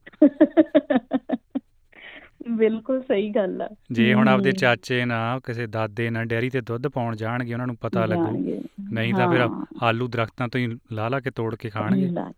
ਪਤਾ ਹੀ ਨਹੀਂ ਚੱਲਦਾ ਕਹਿੰਦੀਆਂ ਪ੍ਰੀਤਿੰਦਰ ਅਸੀਂ ਆਪਣੇ ਬੱਚਿਆਂ ਨੂੰ ਬੜੇ ਸਿਆਣੇ ਕਰ ਲਿਆ ਉਹਨਾਂ ਨੂੰ ਬੜੀਆਂ ਸਾਨੂੰ ਆ ਕਿ ਬੁੱਕ ਰੀਡ ਕਰਦੇ ਆ ਆਹ ਵਾਲੀ ਬੁੱਕ ਪੜ੍ਹਦੇ ਆ ਆਹਾ ਸੁਣਦੇ ਆ ਆਹਾ ਕਰਦੇ ਆ। ਪਰ ਬੱਚਿਆਂ ਨੂੰ ਛੋਟੀਆਂ-ਛੋਟੀਆਂ ਚੀਜ਼ਾਂ ਦਾ ਨਹੀਂ ਪਤਾ ਵੀ ਮਟਰ ਕਿੱਦਾਂ ਲੱਗਦੇ ਆ ਆਲੂ ਕਿੱਦਾਂ ਹੁੰਦੇ ਆ ਹੈਨਾ? ਇਹ ਚੀਜ਼ਾਂ ਵੀ ਬੱਚਿਆਂ ਨੇ ਉੱਥੇ ਜਾ ਕੇ ਦੇਖੀਆਂ ਵੀ ਅੱਛਾ ਇਹ ਆਲੂ ਲੱਗੇ ਆ ਇਹ ਮਟਰ ਲੱਗੇ ਆ। ਇੱਕ ਚੀਜ਼ ਇਹ ਔਰ ਇੱਕ ਉਹਨਾਂ ਨੇ ਫਿਰ ਮਾਲਵੇ ਦੁਆਬੇ 'ਚ ਫ਼ਰਕ ਮਹਿਸੂਸ ਕੀਤਾ। ਬੋਲੀ ਦਾ ਵਖਰੇਵਾ ਵੀ ਹੈ ਬੋਲੀ ਦਾ ਵੀ ਵਿਖਰੇਵਾ ਰਹਿਣ ਸਹਿਣ ਦਾ ਘਰਾਂ ਦਾ ਇਹ ਸਾਰੀਆਂ ਚੀਜ਼ਾਂ ਕੋਸ਼ਿਸ਼ ਕੀਤੀ। ਉਹਨਾਂ ਨੂੰ ਥੋੜਾ ਪਤਾ ਲੱਗਦਾ ਰਵੇ। ਉਹਨਾਂ ਦੀ ਪਲੇਟ 'ਚ ਥੋੜਾ ਥੋੜਾ ਕਰਕੇ ਰੱਖੀ ਜਾਂਦੀ ਆ ਮੈਂ ਇਦਾਂ ਵੀ ਸਾਡੀ ਅਨੇਕਤਾ ਚ ਏਕਤਾ ਕਿਵੇਂ ਆ? ਹਨਾ ਕਿਵੇਂ ਆ? ਬਿਲਕੁਲ ਕਿਵੇਂ ਉਹ ਵੀ ਆ? ਜ਼ਰੂਰੀ ਆ। ਤੇ। ਥੋੜਾ ਜਿਹਾ ਤੁਸੀਂ ਮੈਨੂੰ ਆਪਣੀ ਬੇਟੀ ਬਾਰੇ ਦੱਸਦੇ ਸੀ ਉਹਨੇ ਕੋਈ ਸ਼ਾਇਦ ਕੁਝ ਲਿਖਿਆ ਸੀ ਇੱਕ ਲੈਟਰ ਲਿਖੀ ਹੈ ਸ਼ਾਇਦ ਅੰਗਰੇਜ਼ੀ ਚ? ਮੈਨੂੰ ਨਾ 7 ਸਾਲ ਹੋ ਗਏ ਸੀ ਪੰਜਾਬ ਗਈ ਨੂੰ। ਔਰ ਜਿੱਦਾਂ ਮੈਂ ਸ਼ੁਰੂ 'ਚ ਹੀ ਦੱਸ ਦਿੱਤਾ ਕਿ ਮੇਰਾ ਪੰਜਾਬ ਨਾ ਜਾਣ ਦਾ ਰੀਜ਼ਨ ਇਹ ਹੁੰਦਾ ਕਿ ਮੈਂ ਮੁੜ ਕੇ ਆ ਕੇ ਬਹੁਤ ਔਖੀ ਹੁੰਨੀ ਆ ਯਾਨੀ ਕ- ਇਹ ਸੁਣਨ ਨੂੰ ਲੱਗਦਾ ਕਿ ਚਲੋ ਬੰਦਾ ਆ ਕੇ ਸੈੱਟ ਹੋ ਹੀ ਜਾਂਦਾ ਪਰ ਮੈਂ ਬੱਚਿਆਂ ਵਾਂਗੂ ਰੋਣੀ ਆ ਕੇ ਫਿਰ। ਫਿਰ ਮੈਨੂੰ ਇਸ ਕਰਕੇ ਡਰਦੀ ਆ ਮੈਂ ਪੰਜਾਬ ਜਾਣ ਤੋਂ। ਪਰ ਇਸ ਵਾਰੀ ਮੈਂ ਆਪਣੇ ਬੇਟੀ ਦੇ ਕਰਕੇ ਹੀ ਜ਼ਿਆਦਾ ਗਈ। ਉਹਨੂੰ ਇੰਨਾ ਜ਼ਿਆਦਾ ਅੰਦਰੋਂ ਹੋ ਗਿਆ ਸੀ ਕਿ ਮੈਂ ਪੰਜਾਬ ਜਾਣਾ ਆ। ਮੈਨੂੰ ਲੱਗਾ ਵੀ ਠੀਕ ਆ, ਇਹ ਘੁੰਮਣ ਫਿਰਨ ਜਾਣਾ ਹੋਣਾ, ਇਹਨੇ ਪੰਜਾਬ ਵੀ ਤਾਂ ਕਰਕੇ ਆ। ਫਿਰ ਉਹਨੇ ਇੱਕ ਲੈਟਰ ਲਿਖੀ ਪੰਜਾਬ ਦੇ ਲਈ। ਇਸ ਉਮਰੇ ਨਿਆਣੇ ਜਿਹੜੇ ਇੱਕ ਉਹਨਾਂ ਦੀਆਂ ਲੈਟਰਸ ਜਾਂ ਲਿਖਣੀਆਂ ਕਿਸੇ ਹੋਰ ਲਈ ਹੁੰਦੀਆਂ ਕੁਝ ਹੋਰ ਹੁੰਦੀਆਂ ਆ। ਪਰ ਮੈਂ ਹੈਰਾਨ ਰਹਿ ਗਈ, ਉਹਨੇ ਜਦੋਂ ਪੰਜਾਬ ਦੇ ਲਈ ਲੈਟਰ ਲਿਖੀ ਔਰ ਉਹਦੇ ਵਿੱਚ ਉਹਨੇ ਆਪਣੀ ਫੀਲਿੰਗਸ ਐਕਸਪ੍ਰੈਸ ਕੀਤੀਆਂ ਪੰਜਾਬ ਦੇ ਲਈ ਕਿ ਮੈਂ ਤੈਨੂੰ ਮਿਲਣਾ ਚਾਹੁੰਦੀ ਆ। ਅਜੇ ਵੀ ਮੈਂ ਤੁਹਾਨੂੰ ਸੱਚੀ ਦੱਸਾਂ ਜੇ ਮੈਂ ਉਹਨੂੰ ਹਾਸੇ 'ਚ ਕਿਤੇ ਕਹਿਦਾ ਨਾ ਤੇਰੇ ਲਈ ਤਾਂ ਮੈਂ ਪੰਜਾਬ 'ਚ ਮੁੰਡਾ ਲੱਭ ਲੈਣਾ। ਤੇ ਉਹ ਔਖੀ ਹੋ ਜਾਊਗੀ ਕਹੂਗੀ ਨਹੀਂ ਮੰਮਾ ਪੰਜਾਬ ਹੀ ਮੇਰਾ ਆ। ਲਾਈਕ ਤੁਸੀਂ ਉਹਨੂੰ। ਏਦਾਂ ਕੰਪੇਅਰ ਨਾ ਕਰੋ ਉਹ ਪੰਜਾਬ ਹੀ ਮੇਰਾ ਆ। ਸੋ ਉਹਦਾ ਪਿਆਰ ਪੰਜਾਬ ਦੇ ਲਈ ਉਦਾਂ ਦਾ ਆ। ਜੀ। ਤੇ ਮੈਂ ਤੁਹਾਨੂੰ ਪੁੱਛਣਾ ਇਹ ਵੀ ਚਾਹਣਾ ਕਿ ਪੰਜਾਬ 'ਚ ਇਸ ਵਾਰ ਜਦ ਤੁਸੀਂ ਘੁੰਮੇ ਫਿਰੇ ਤਾਂ ਕੋਈ। ਖਾਸ ਚਾਰ ਜਾਂ ਪੰਜ ਥਾਵਾਂ ਨੇ ਜਿਹੜੀਆਂ ਪਿਛਲੇ 10-20 ਸਾਲ 'ਚ ਬਣੀਆਂ ਹੋਣ ਜਿਹੜੀਆਂ ਜਦ ਆਪਾਂ ਛੋਟੇ ਸੀ ਆਪਾਂ ਨੂੰ ਵੇਖਣ ਦਾ ਮੌਕਾ ਨਹੀਂ ਮਿਲਿਆ। ਇੱਕ ਤਾਂ ਮੇਰਾ ਖਿਆਲ। ਵਿਰਾਸਤ ਖਾਲਸਾ ਹੀ ਹੈ ਜਿਹਦਾ ਜ਼ਿਕਰ ਕਰਦੇ ਹੋ ਤੁਸੀਂ? ਬਿਲਕੁਲ ਹੂੰ। ਇਹ ਵੀ ਚੀਜ਼ ਪ੍ਰੀਤਿੰਦਰ ਇੱਕ ਜਿੱਦਾਂ ਨਾ ਕਿ ਮੈਂ ਇਹ ਸੋਚਦੀ ਹੁੰਨੀ ਆ ਕਿ ਅਸੀਂ ਜੋ ਚੀਜ਼ਾਂ ਦੇਖੀਆਂ ਆ ਮਹਿਸੂਸ ਕੀਤੀਆਂ ਸਾਡੇ ਲਈ ਉਹ ਬੜੀਆਂ ਨਾਰਮਲ ਚੀਜ਼ਾਂ। ਹੁਣ ਅਸੀਂ ਉੱਥੇ ਕਿੰਨੇ ਪੈਸੇ ਲਾ ਕੇ ਦੇਖਣ ਜਾਂਦੇ ਉਹਨਾਂ ਚੀਜ਼ਾਂ ਨੂੰ ਜਾਂ ਅਸੀਂ ਚੱਲ ਕੇ ਦੇਖਣ ਜਾਂਦੇ ਆ ਕੁਝ ਚੀਜ਼ਾਂ ਜਿਹੜੀਆਂ ਸਾਡੇ, ਪਰ ਇਹ ਵੀ ਆ ਕਿ ਚਲੋ ਸਾਡੇ ਵਿਰਸੇ ਨੂੰ ਜਾਂ ਸਾਡੇ ਧਰਮ ਨੂੰ ਸੰਭਾਲ ਕੇ ਰੱਖਣ ਦੀ ਜਿਹੜੀ ਚੀਜ਼ ਆ, ਉਹ ਵੀ ਬਣੀ ਹੋਈ ਆ। ਸੋ ਵਿਰਾਸਤੇ ਖਾਲਸਾ, ਬਹੁਤ ਸੋਹਣੀ ਚੀਜ਼ ਆ। ਬੱਚਿਆਂ ਨੂੰ ਜਦੋਂ ਵੀ ਜਾਓ ਤਾਂ ਜ਼ਰੂਰ ਉੱਥੇ ਲੈ ਕੇ ਜਾਓ। ਉੱਥੇ ਪੂਰੇ 10 ਗੁਰੂਆਂ ਦਾ ਸਾਡਾ ਔਰ ਸਾਡੀ ਸਿੱਖੀਜ਼ਮ ਦਾ ਜਿਹੜਾ ਇਤਿਹਾਸ ਆ, ਉਹ ਉੱਥੇ ਬੜੀ ਚੰਗੀ ਤਰ੍ਹਾਂ ਪੇਂਟਿੰਗਸ ਦੇ ਨਾਲ ਪੂਰਾ ਇਲੈਬੋਰੇਟ ਕੀਤਾ ਗਿਆ ਆ। ਇਸ ਤੋਂ ਇਲਾਵਾ ਅੰਮ੍ਰਿਤਸਰ ਵਿੱਚ ਵੀ ਇਹੋ ਜਿਹੀਆਂ ਚੀਜ਼ਾਂ ਹੈਗੀਆਂ ਜਿੱਥੇ ਡਿਜੀਟਲ ਤੁਸੀਂ ਜਾ ਕੇ ਦੇਖ ਸਕਦੇ ਆ ਪੂਰਾ ਇਤਿਹਾਸ ਹਰਿਮੰਦਰ ਸਾਹਿਬ ਦੇ ਬਾਰੇ ਬਹੁਤ ਕੁਝ ਦੱਸਿਆ ਗਿਆ ਜਿਹਦਾ ਅਸੀਂ ਬੱਚਿਆਂ ਨੂੰ ਨਹੀਂ ਦੱਸਦੇ ਉਹ ਵੀ ਪ੍ਰੋਪਰ ਹੈ ਔਰ ਖਿਆਲ ਸ਼ਾਇਦ ਸਾਡਾ ਸਾਡਾ ਪਿੰਡ ਕੁਝ ਜ਼ਿਕਰ ਕਰਦੇ ਹੁੰਦੇ ਆ ਲੋਕ ਅੰਮ੍ਰਿਤਸਰ ਜਾਂਦੇ ਚੱਲੇ ਵਾਲੇ ਬਾਗ ਦੇ। ਨਾਲ ਨਾਲ ਉੱਥੇ ਵੀ ਜਾਂਦੇ ਨੇ ਇਹ ਪਰੇ ਹਾਂਜੀ ਇਹ ਹੈਗਾ ਸਾਡਾ ਪਿੰਡ ਅੰਮ੍ਰਿਤਸਰ ਤੋਂ ਕੋਈ ਮੈਨੂੰ ਲੱਗਦਾ ਕਿ 30 30 40 ਕਿਲੋਮੀਟਰ ਤੇ ਹੋਣਾ ਬਟ ਆਰਾਮ ਹੀ ਆਰਾਮ ਨਾਲ ਤੁਸੀਂ ਪਹੁੰਚ ਸਕਦੇ ਹੋ ਉੱਥੇ। ਬਹੁਤ ਸੋਹਣੀ ਜਗ੍ਹਾ ਹੈ। ਉਹ ਇੱਕ ਮੈਨੂੰ ਵੀ ਜਦੋਂ ਕਿਸੇ ਨੇ ਦੱਸਿਆ ਵੀ ਸਾਡਾ ਪਿੰਡ ਜਾਇਓ ਮੈਨੂੰ ਸੀ ਤੇ ਇਹ ਜਿੱਦਾਂ ਆਮ ਬਣਾਈ ਹੁੰਦੀ ਛੋਟੀ ਜਿਹੀ ਹਵੇਲੀ ਉਦਾਂ ਹੋਣਾ। ਪਰ ਮੈਂ ਹੈਰਾਨ ਹੋ ਗਈ ਕਿ ਪਿੰਡ ਮੀਨਸ ਪਿੰਡ। ਇੱਕ ਪ੍ਰੋਪਰ ਪਿੰਡ ਵਸਿਆ ਹੋਇਆ ਆ। ਪੂਰਾ ਪਿੰਡ ਜਿੱਥੇ ਤੁਸੀਂ ਜਾਂਦੇ ਆ ਤੇ ਉੱਥੇ ਉਹ ਬਾਇਓਸਕੋਪ ਜਿਹੇ ਦੇ ਵਿੱਚ ਜਿਹੜੀਆਂ ਤੁਹਾਨੂੰ ਫੋਟੋਆਂ ਦਿਖਾਉਂਦੇ ਉੱਥੋਂ ਸ਼ੁਰੂ ਹੁੰਦਾ ਆ ਫਿਰ ਅੱਗੇ ਇੱਕ ਕਿਸਾਨ ਦਾ ਘਰ ਬਣਿਆ ਹੋਇਆ ਕਿਸਾਨ ਦੇ ਘਰ ਦੇ ਵਿੱਚ ਲੋਹ ਤੇ ਰੋਟੀਆਂ ਪੱਕਦੀਆਂ ਪਈਆਂ ਮੱਕੀ ਦੀਆਂ ਉਹ ਤੁਹਾਨੂੰ ਸਾਗ ਨਾਲ ਉੱਥੇ ਦਿੰਦੇ ਆ ਖਾਣ ਨੂੰ ਫਿਰ ਇੱਕ ਜੁਲਾਹੇ ਦਾ ਘਰ ਆ ਇੱਕ ਅੱਗੇ ਲੰਬੜਦਾਰ ਦਾ ਘਰ ਆ ਹਵੇਲੀ ਆ ਸੋ ਵੱਖਰੇ ਵੱਖਰੇ ਘਰ ਉਦਾਂ ਹੀ ਜਿਵੇਂ ਸੋਵਰਨ ਹਿੱਲ ਆਪਣੇ ਇੱਥੇ ਬੈਲਾਰਟ ਆ ਮਤਲਬ ਮੂਰਤਾਂ ਨਹੀਂ ਹੈਗੀਆਂ ਹਾਂ। ਅਸਲਮਾਨਿਆਂ ਚੋਂ ਕਰਕੇ ਵਿਖਾਉਂਦੇ ਆ ਤੇ ਉਹਨਾਂ ਦੇ ਉਦਾਂ ਦੇ ਕੱਪੜੇ। ਪਹਿਰਾਵਾ ਹੈ ਬਿਲਕੁਲ ਉਦਾਂ ਹੀ ਔਰ ਉਹ ਵਿੱਚ ਚੱਲਦੇ ਫਿਰਦੇ ਵਰਕਰ ਆ ਉਹਨਾਂ ਨੂੰ ਪੁੱਛਿਆ ਕਿ ਉਹਨਾਂ ਦੇ ਕੋਲ ਪਤਾ ਨਹੀਂ ਕਿੰਨੇ ਕੁ ਉੱਥੇ ਕੰਮ ਕਰਨ ਵਾਲੇ ਲੋਕ ਆ ਕੋਈ ਇੱਕ ਬੀਬੀ ਬੈਠੀ ਚਰਖਾ ਕੱਤਦੀ ਪਈ ਸੀ ਫਿਰ- ਉਹ ਤੁਹਾਨੂੰ ਦੱਸਦੀ ਆ ਵੀ ਹਾਂ ਮਿਲਿਆ। ਚਰਖਾ ਹਾਂ ਏਦਾਂ ਚਰਖਾ ਕੱਤੀ ਦਾ ਤੁਸੀਂ ਚਰਖਾ ਕੱਤ ਸਕਦੇ ਆ ਉੱਥੇ ਫੁਲਕਾਰੀ ਕੱਢਦੀਆਂ ਪਈਆਂ ਸੀਆਂ ਉਹ ਫੁਲਕਾਰੀ ਤੁਹਾਨੂੰ ਦੱਸਦੀਆਂ ਆ ਫਿਰ ਪਤਾ ਲੱਗਦਾ ਨਾ ਬੱਚਿਆਂ ਨੂੰ ਹੁਣ ਉਹ ਅੱਖਾਂ ਵੱਲ। ਨੂੰ ਇਸ਼ਾਰੇ ਕਰਕੇ ਨਿਆਣੇ ਕਰੀ ਜਾਣਗੇ ਫਿਰਦੀ ਆ ਨੈਣ ਗੇੜੇ ਮਾਰਦੀ ਉਹ ਇਹ ਨੈਣ ਨਹੀਂ ਹੈ ਭਾਈ ਉਹ ਹੋਰ ਨੈਣ ਬਿਲਕੁਲ। ਫਿਰ ਇੱਕ ਘਰ ਦੇ ਵਿੱਚ ਸੀ ਉੱਥੇ ਗਾਉਣ ਬਿਠਾਈਆਂ ਸੀਗੀਆਂ, ਜਿੱਦਾਂ ਉੱਥੇ ਵਿਆਹ ਸ਼ਾਦੀ ਦਾ ਪ੍ਰੋਗਰਾਮ ਚੱਲਦਾ ਪਿਆ ਸੀ। ਸੋ ਇਦਾਂ ਦੀਆਂ ਛੋਟੀਆਂ ਛੋਟੀਆਂ ਚੀਜ਼ਾਂ ਜਿਹੜੀਆਂ ਅਸੀਂ ਆਪਣੇ ਪਿੰਡਾਂ ਦੇ ਵਿੱਚ ਮਾਣਦੇ ਹੁੰਦੇ ਸੀਗੇ। ਸੋ ਮੇਰੀ ਬੇਟੀ ਵੀ ਇੱਕ ਗੱਲ ਕਹਿ ਰਹੀ ਸੀ, ਮੈਂ ਤੇ ਮੇਰੀ ਭੈਣ ਸੀ। ਅਸੀਂ, ਸਾਡੀਆਂ ਅੱਖਾਂ 'ਚ ਚਮਕ ਹੀ ਹੋਰ ਸੀ। ਉਹ ਉਦਾਂ ਦੀਆਂ ਹੀ ਤਾਕੀਆਂ ਉਦਾਂ ਦੇ ਹੀ ਦਰਵਾਜ਼ੇ ਉਦਾਂ ਦੇ ਹੀ ਫਰਸ਼ ਉੱਪਰ ਪਏ ਬਾਲੇ, ਯਾਨੀ ਉਹਨਾਂ ਨੇ ਬਹੁਤ ਬਰੀਕੀ ਨਾਲ ਚੀਜ਼ਾਂ ਰੱਖੀਆਂ ਹੋਈਆਂ। ਜੇ ਫਰਸ਼ ਪਾਏ ਆ ਤੇ ਉਹ ਐ ਨਹੀਂ ਹੈਗਾ ਵੀ ਫਰਸ਼ ਨਵੇਂ ਪਾਏ ਆ। ਉਹ ਉਦਾਂ ਤੇ ਹੀ ਸੀਮਟ ਦੇ ਫਰਸ਼ ਜਿਨ੍ਹਾਂ ਦੇ ਵਿੱਚੋਂ ਥੋੜਾ ਥੋੜਾ ਸੀਮਟ ਨਿਕਲਿਆ ਆ।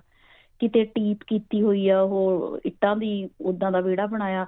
ਸੋ ਜਾਓਗੇ ਤੁਸੀਂ, ਬਹੁਤ ਰਿਲੇਟ ਕਰ ਪਾਓਗੇ ਜਿਹੜੇ ਪਿੰਡਾਂ ਦੇ ਵਿੱਚੋਂ ਪੰਜਾਬੀ ਆ। ਜੀ। ਤੇ ਮੈਂ ਵੀ ਪੁੱਛਣਾ ਸੀ ਕਿ ਲੋਕਾਂ ਦੀ ਸੋਚ ਦੇਖੋ ਇਹਨੂੰ ਆਪਾਂ ਜਨਰਲਾਈਜ਼ ਤਾਂ ਨਹੀਂ ਕਰ ਸਕਦੇ ਕੋਈ ਕਿਸੇ ਕਿਸਮ ਦਾ ਹੋਊ ਕਿਸੇ ਕੋਈ ਕਿਸੇ ਢੰਗ ਨਾਲ ਸੋਚਦਾ ਸ਼ਹਿਰ ਪਿੰਡ ਬੜਾ ਫ਼ਰਕ ਆ ਨਾ। ਪਰ ਫਿਰ ਵੀ ਦੱਸਣਾ ਹੋਵੇ ਤੁਸੀਂ ਨਿੱਜੀ ਪੱਧਰ ਤੇ ਕੋਈ ਬਦਲਾਅ ਦੇਖਿਆ? ਲੋਕ ਪ੍ਰਵਾਸੀਆਂ ਬਾਰੇ ਸਾਡੇ ਬਾਰੇ ਕੀ ਸੋਚਦੇ ਆ? ਹਾਂ ਬਿਲਕੁਲ। ਪੰਜਾਬ ਵਿੱਚ ਵੀ ਪੰਜਾਬੀਆਂ ਦੀ ਜੇ ਗੱਲ ਕਰਾਂ ਤੇ ਪੰਜਾਬ ਦੇ ਵਿੱਚ ਜਦੋਂ ਮੈਂ ਕਿਤੇ ਜਾਂਦੀ ਸੀ ਨਾ ਉਹ ਪੰਜਾਬ ਨੂੰ ਨਿੰਦਦੇ ਸੀਗੇ ਕਿ ਕੁਝ ਨਹੀਂ ਹੈਗਾ ਇੱਥੇ ਤਾਂ ਕੁਝ ਨਹੀਂ ਹੈਗਾ। ਫਿਰ ਮੈਂ ਉਹਨਾਂ ਨੂੰ ਸੁਣਦੀ ਸੀਗੀ ਬਟ ਫਿਰ ਮੈਂ ਨਾ ਫੋਟੋਆਂ ਖਿੱਚਦੀ ਸੀ, ਫਿਰ ਉਹਨਾਂ ਦੇ ਕੋਲ ਬੈਠ ਕੇ ਜਦੋਂ ਮੈਂ ਉਹਨਾਂ ਨੂੰ ਦਿਖਾਉਂਦੀ ਸੀ। ਔਰ ਮੇਰੇ ਔਰ ਬੱਚਿਆਂ ਦੇ ਵਿੱਚ ਜੋ ਐਕਸਾਈਟਮੈਂਟ ਸੀ ਪੰਜਾਬ ਨੂੰ ਦੇਖ ਕੇ, ਚਾਹੇ ਉਹ ਕੋਠੇ ਤੇ ਜਾ ਕੇ ਬਨੇਰਿਆਂ ਦੇ ਉੱਤੇ ਖੜੇ ਹੋ ਕੇ ਰਹਿ ਰਾ ਸਭ ਦਾ ਪਾਠ ਸੁਣਨਾ ਜਾਂ ਖੇਤਾਂ ਦੇ ਵਿੱਚ ਵੱਟਾਂ ਤੇ ਦੌੜਨਾ, ਉਹਨਾਂ ਦੇ ਵਿੱਚੋਂ ਕੁਝ ਕੁ ਲੋਕਾਂ ਨੇ ਇਹ ਮਹਿਸੂਸ ਕੀਤਾ ਔਰ ਉਹਨਾਂ ਨੇ ਮੈਨੂੰ ਇੱਕ ਗੱਲ ਕਹੀ, ਕਹਿੰਦੇ ਅਸੀਂ ਤੁਹਾਡੀਆਂ ਨਜ਼ਰਾਂ ਨਾਲ ਦੇਖ ਕੇ ਸਾਨੂੰ ਆਪਣਾ ਪਿੰਡ ਸੋਹਣਾ ਲੱਗਣ ਲੱਗ ਗਿਆ। ਕਹਿੰਦੇ ਸਾਨੂੰ ਤਾਂ ਪਤਾ ਹੀ ਨਹੀਂ ਸੀ ਸਾਡਾ ਪਿੰਡ ਇੰਨਾ ਸੋਹਣਾ ਹੈ। ਮੈਂ ਕਿਹਾ ਫਿਰ ਤੁਸੀਂ ਸਾਡੇ ਤੋਂ ਪੁੱਛੋ ਜਿਹੜੇ ਇਹਨੂੰ ਛੱਡ ਕੇ ਗਏ ਔਰ ਇਹਦੀ ਕੀਮਤ ਸਾਨੂੰ ਹੁਣ ਪਤਾ ਲੱਗਦੀ ਆ। ਸੋ ਕੁਝ ਲੋਕ ਇਹੋ ਜਿਹੇ ਵੀ ਮਿਲੇ ਜਿਹੜੇ ਬਹੁਤ ਸਾਰੇ ਲੋਕ ਇਹੋ ਜਿਹੇ ਮਿਲੇ ਜਿਨ੍ਹਾਂ ਨੂੰ ਸੀ ਪੇ ਹਾਂਜੀ ਦੱਸੋ ਅਸੀਂ ਆਪਣੇ ਨਿਆਣੇ ਨੂੰ ਕਿੱਦਾਂ ਭੇਜੀਏ, ਹੁਣ ਇਹਨੇ 12ਵੀਂ ਕਰ ਲਈ ਆ ਤੇ ਦੱਸੋ ਕਿੱਦਾਂ ਭੇਜੀਏ।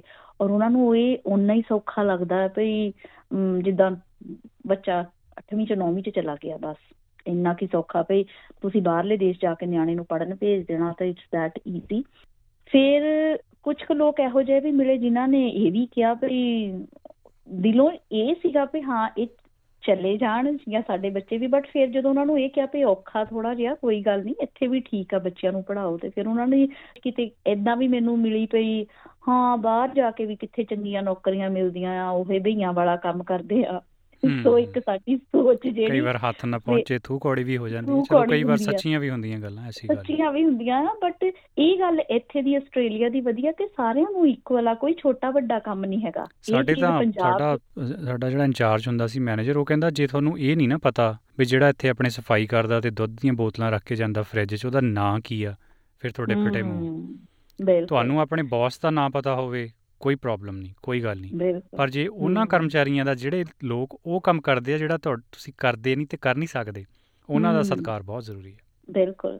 ਜਿਹਨਾਂ ਚੀਜ਼ਾਂ ਤੇ ਇਹਨਾਂ ਇਹਨਾਂ ਦੇਸ਼ਾਂ ਦਾ ਸਤਿਕਾਰ ਕਰਨਾ ਬਣਦਾ ਸੱਚੀ ਇਹ ਬਹੁਤ ਉੱਪਰ ਕਈ ਚੀਜ਼ਾਂ ਤੋਂ ਸਾਡੇ 'ਚ ਜਿੱਦਾਂ ਇਹ ਦੇਖ ਲਓ ਕੋਈ ਜਾਤ ਹੈਗੀ ਇੱਥੇ। ਹੂੰ। ਤੁਸੀਂ ਉੱਥੇ ਜਾਓਗੇ ਜਾਤਾਂ ਦੀ ਗੱਲ ਅਜੇ ਵੀ ਹੁੰਦੀ ਆ ਬਾਕੀ ਮੈਂ ਬਚਪਨ ਤੋਂ ਲੈ ਕੇ ਹੁਣ ਤੱਕ ਜੋ ਪੰਜਾਬ 'ਚ ਦੇਖਿਆ ਮੈਨੂੰ ਲੱਗਦਾ ਉੱਥੇ ਤਿੰਨ ਹੀ ਜਾਤਾਂ ਆ। ਇੱਕ ਤਾਂ ਬਹੁਤ ਗਰੀਬ ਇੱਕ ਮਿਡਲ ਕਲਾਸ ਤੇ ਇੱਕ ਬਹੁਤ ਅਮੀਰ। ਇਹ ਹੀ ਤਿੰਨ ਜਾਤਾਂ ਜਿਹੜੀਆਂ ਅਜੇ ਵੀ ਉੱਥੇ ਭਾਰੂ ਹੈਗੀਆਂ ਬਹੁਤ ਗਰੀਬ ਬੱਚੇ ਵੀ ਦੇਖੇ ਜਿਹੜੇ ਗਲੀਆਂ ਦੇ ਵਿੱਚ ਤੁਰੇ ਫਿਰਦੇ ਆ। ਉਹਨਾਂ ਵਿੱਚੋਂ ਪੰਜਾਬੀ ਨਾ ਮਾਤਰ ਹੀ ਕੋਈ ਜ਼ਿਆਦਾ ਪ੍ਰਵਾਸੀ ਆ। ਫਿਰ ਉਹਨਾਂ ਪ੍ਰਵਾਸੀਆਂ ਦੀਆਂ ਅੱਖਾਂ ਦੇ ਵਿੱਚ ਦੇਖ ਕੇ ਮੈਨੂੰ ਇਹ ਲੱਗਦਾ ਸੀਗਾ ਚਾਹੇ ਉਹ ਗੋਲ ਗੱਪੇ ਵੇਚਣ ਵਾਲਾ ਆਉਂਦਾ ਸੀ ਕੋਈ ਚਾਟ ਵਾਲਾ ਆਉਂਦਾ ਸੀ ਪਾਪੜ ਵੇਚਣ ਵਾਲਾ ਫੇਰੀ ਵਾਲੇ ਜਿੰਨੇ ਵੀ ਆਏ ਉਹਨਾਂ 'ਚ ਪੰਜਾਬੀ ਘੱਟ ਤੇ ਪ੍ਰਵਾਸੀ ਜ਼ਿਆਦਾ ਸੀ। ਕੋਈ ਸ਼ੱਕ ਨਹੀਂ ਜਿਹੜਾ ਆਗਰੇ ਦਾ ਪੇਠਾ ਲੈ। ਉਹ ਮੱਖੀਆਂ ਭਣਕਦੀਆਂ ਤੇ ਨਾਲ ਜੱਗ ਬਣੀ ਦਾ ਅਖਬਾਰ ਲੱਗਿਆ ਹੋਇਆ ਵਰਕ। ਉਹ ਸਾਰੇ ਲੋਕ ਜਿਹੜੇ ਕੰਮਕਾਰ ਵਾਲੇ ਨੇ ਉਹ ਸਾਰੇ ਪ੍ਰਵਾਸੀ ਨੇ ਹਾਂਜੀ। ਪ੍ਰਵਾਸੀ। ਫਿਰ ਉਹਨਾਂ ਨੂੰ ਦੇਖ ਕੇ ਉਹੀ ਗੱਲ ਮੈਂ ਕਹਿੰਦੀ ਸੀ ਭਈ ਜਿੱਦਾਂ ਉਹਦੇ 'ਚ ਵੀ ਮੈਂ ਲਿਖਿਆ ਸੀ ਭਈ ਕਈ ਪ੍ਰਵਾਸੀਆਂ ਦਾ ਘਰ ਹੈ ਪੰਜਾਬ ਹੁਣ ਉਹਨਾਂ ਲਈ ਜ਼ਿੰਦਗੀ ਜਿਉਣ ਦਾ ਹੈ ਖਾਬ ਹੁਣ। ਯਾਨੀ ਉਹਨਾਂ ਦੇ ਲਈ ਚੰਗੀ ਜ਼ਿੰਦਗੀ ਦਾ ਮਤਲਬ ਇਹ ਆ ਵੀ ਅਸੀਂ ਪੰਜਾਬ ਜਾ ਕੇ ਰਹੀਏ। ਉਹਨਾਂ ਚੋਂ ਮੈਂ ਕਈਆਂ ਨਾਲ ਗੱਲ ਵੀ ਕੀਤੀ ਉਹ ਬੜੇ ਖੁਸ਼ ਸੀ।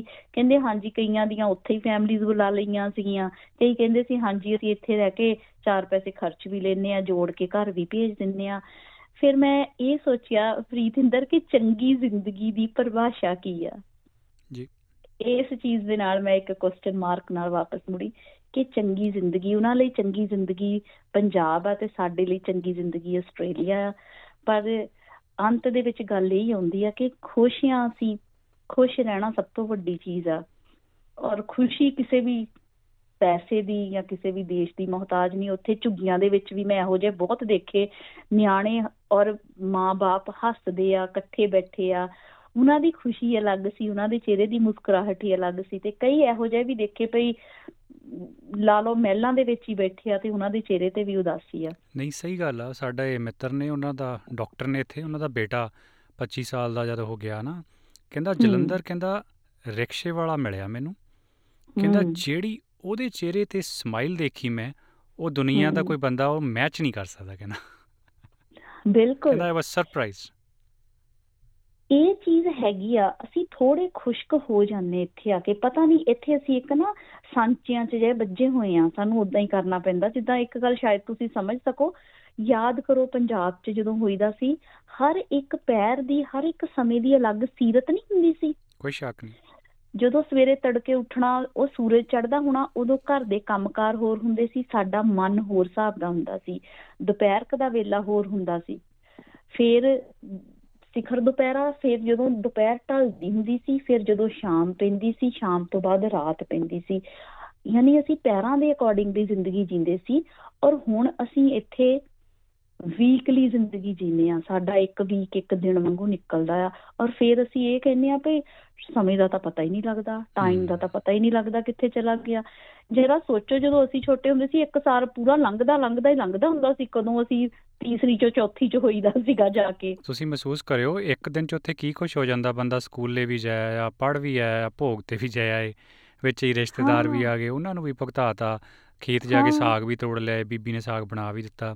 ਇੱਕੋ ਦਿਨ ਚ. ਕਿੰਨੀਆਂ ਕੁ ਚੀਜ਼ਾਂ ਇਨ ਪੈਰਲਲ ਚੱਲੀ ਜਾਂਦੀਆਂ ਹੋਈ ਜਾਂਦੀਆਂ ਗੁਰੂ ਘਰ ਵੀ ਜਾਇਦਾ ਸੀ ਦੋ ਵਾਰੀ ਉੱਥੇ ਵੀ ਹਾਂਜੀ। ਮਾਰ ਆਉਣਾ ਹਨਾ ਸੋ ਇਹ ਵਾਲੀਆਂ ਚੀਜ਼ਾਂ ਜਿਹੜੀਆਂ ਇਹ ਇਹ ਇਹ ਚੀਜ਼ਾਂ ਨੇ ਸਾਡੀ ਜ਼ਿੰਦਗੀ ਨੂੰ ਹਰਿਆ ਭਰਿਆ ਰੱਖਿਆ ਔਰ ਇੱਥੇ ਅਸੀਂ ਕਿਸੇ ਨੇ ਆਉਣਾ ਵੀ ਆ ਤਾਂ ਪਹਿਲਾਂ ਫੋਨ ਕਰਕੇ ਹਾਂਜੀ ਆ ਜਾਈਏ ਨਹੀਂ ਨਹੀਂ ਜੀ ਅਸੀਂ ਤਾਂ ਹਜੇ ਜੌਬ ਤੋਂ ਆ ਯਾਨੀ ਇਹ ਚੀਜ਼ਾਂ ਨੇ ਸਾਡੀ ਜ਼ਿੰਦਗੀ ਨੂੰ ਖੁਸ਼ਕ ਕਰ ਦਿੱਤਾ ਇਹ ਮੰਨਣ ਵਾਲੀ ਗੱਲ ਆ ਇੱਕ ਮੈਂ ਹੋਰ ਇਨਸੀਡੈਂਟ ਸੁਣਾਉਣੀ ਆ ਜਿਹੜਾ ਮੈਨੂੰ। ਬੜਾ ਵਧੀਆ ਲੱਗਾ ਉੱਥੇ ਨਾ ਅਹ, ਨੰਗਲ ਦੇ ਲਾਗੇ ਇੱਕ ਪਿੰਡ ਜਿਹਾ ਸੀ ਤਾਂ ਮੈਂ ਕੱਪੜੇ ਸੀਨੇ ਦਿੱਤੇ ਸੀਗੇ ਉੱਥੇ।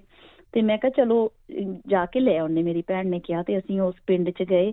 ਤੇ ਅਹ, ਉਹ ਸਾਰੇ ਇਕੱਠੇ ਹੀ ਰਹਿੰਦੇ ਸੀ ਯਾਨੀ ਸੱਸ ਸਹੁਰਾ ਅੱਗੇ ਉਹਦੇ ਦੋ ਮੁੰਡੇ ਉਹਨਾਂ ਦੀਆਂ ਵੀ ਨੂੰਹਾਂ ਸੀਗੀਆਂ ਅੱਗੇ ਪੋਤੇ ਵੀ ਵੱਡੇ। ਤੇ ਛੋਟਾ ਜਿਹਾ ਘਰ ਉਹਨਾਂ ਦਾ।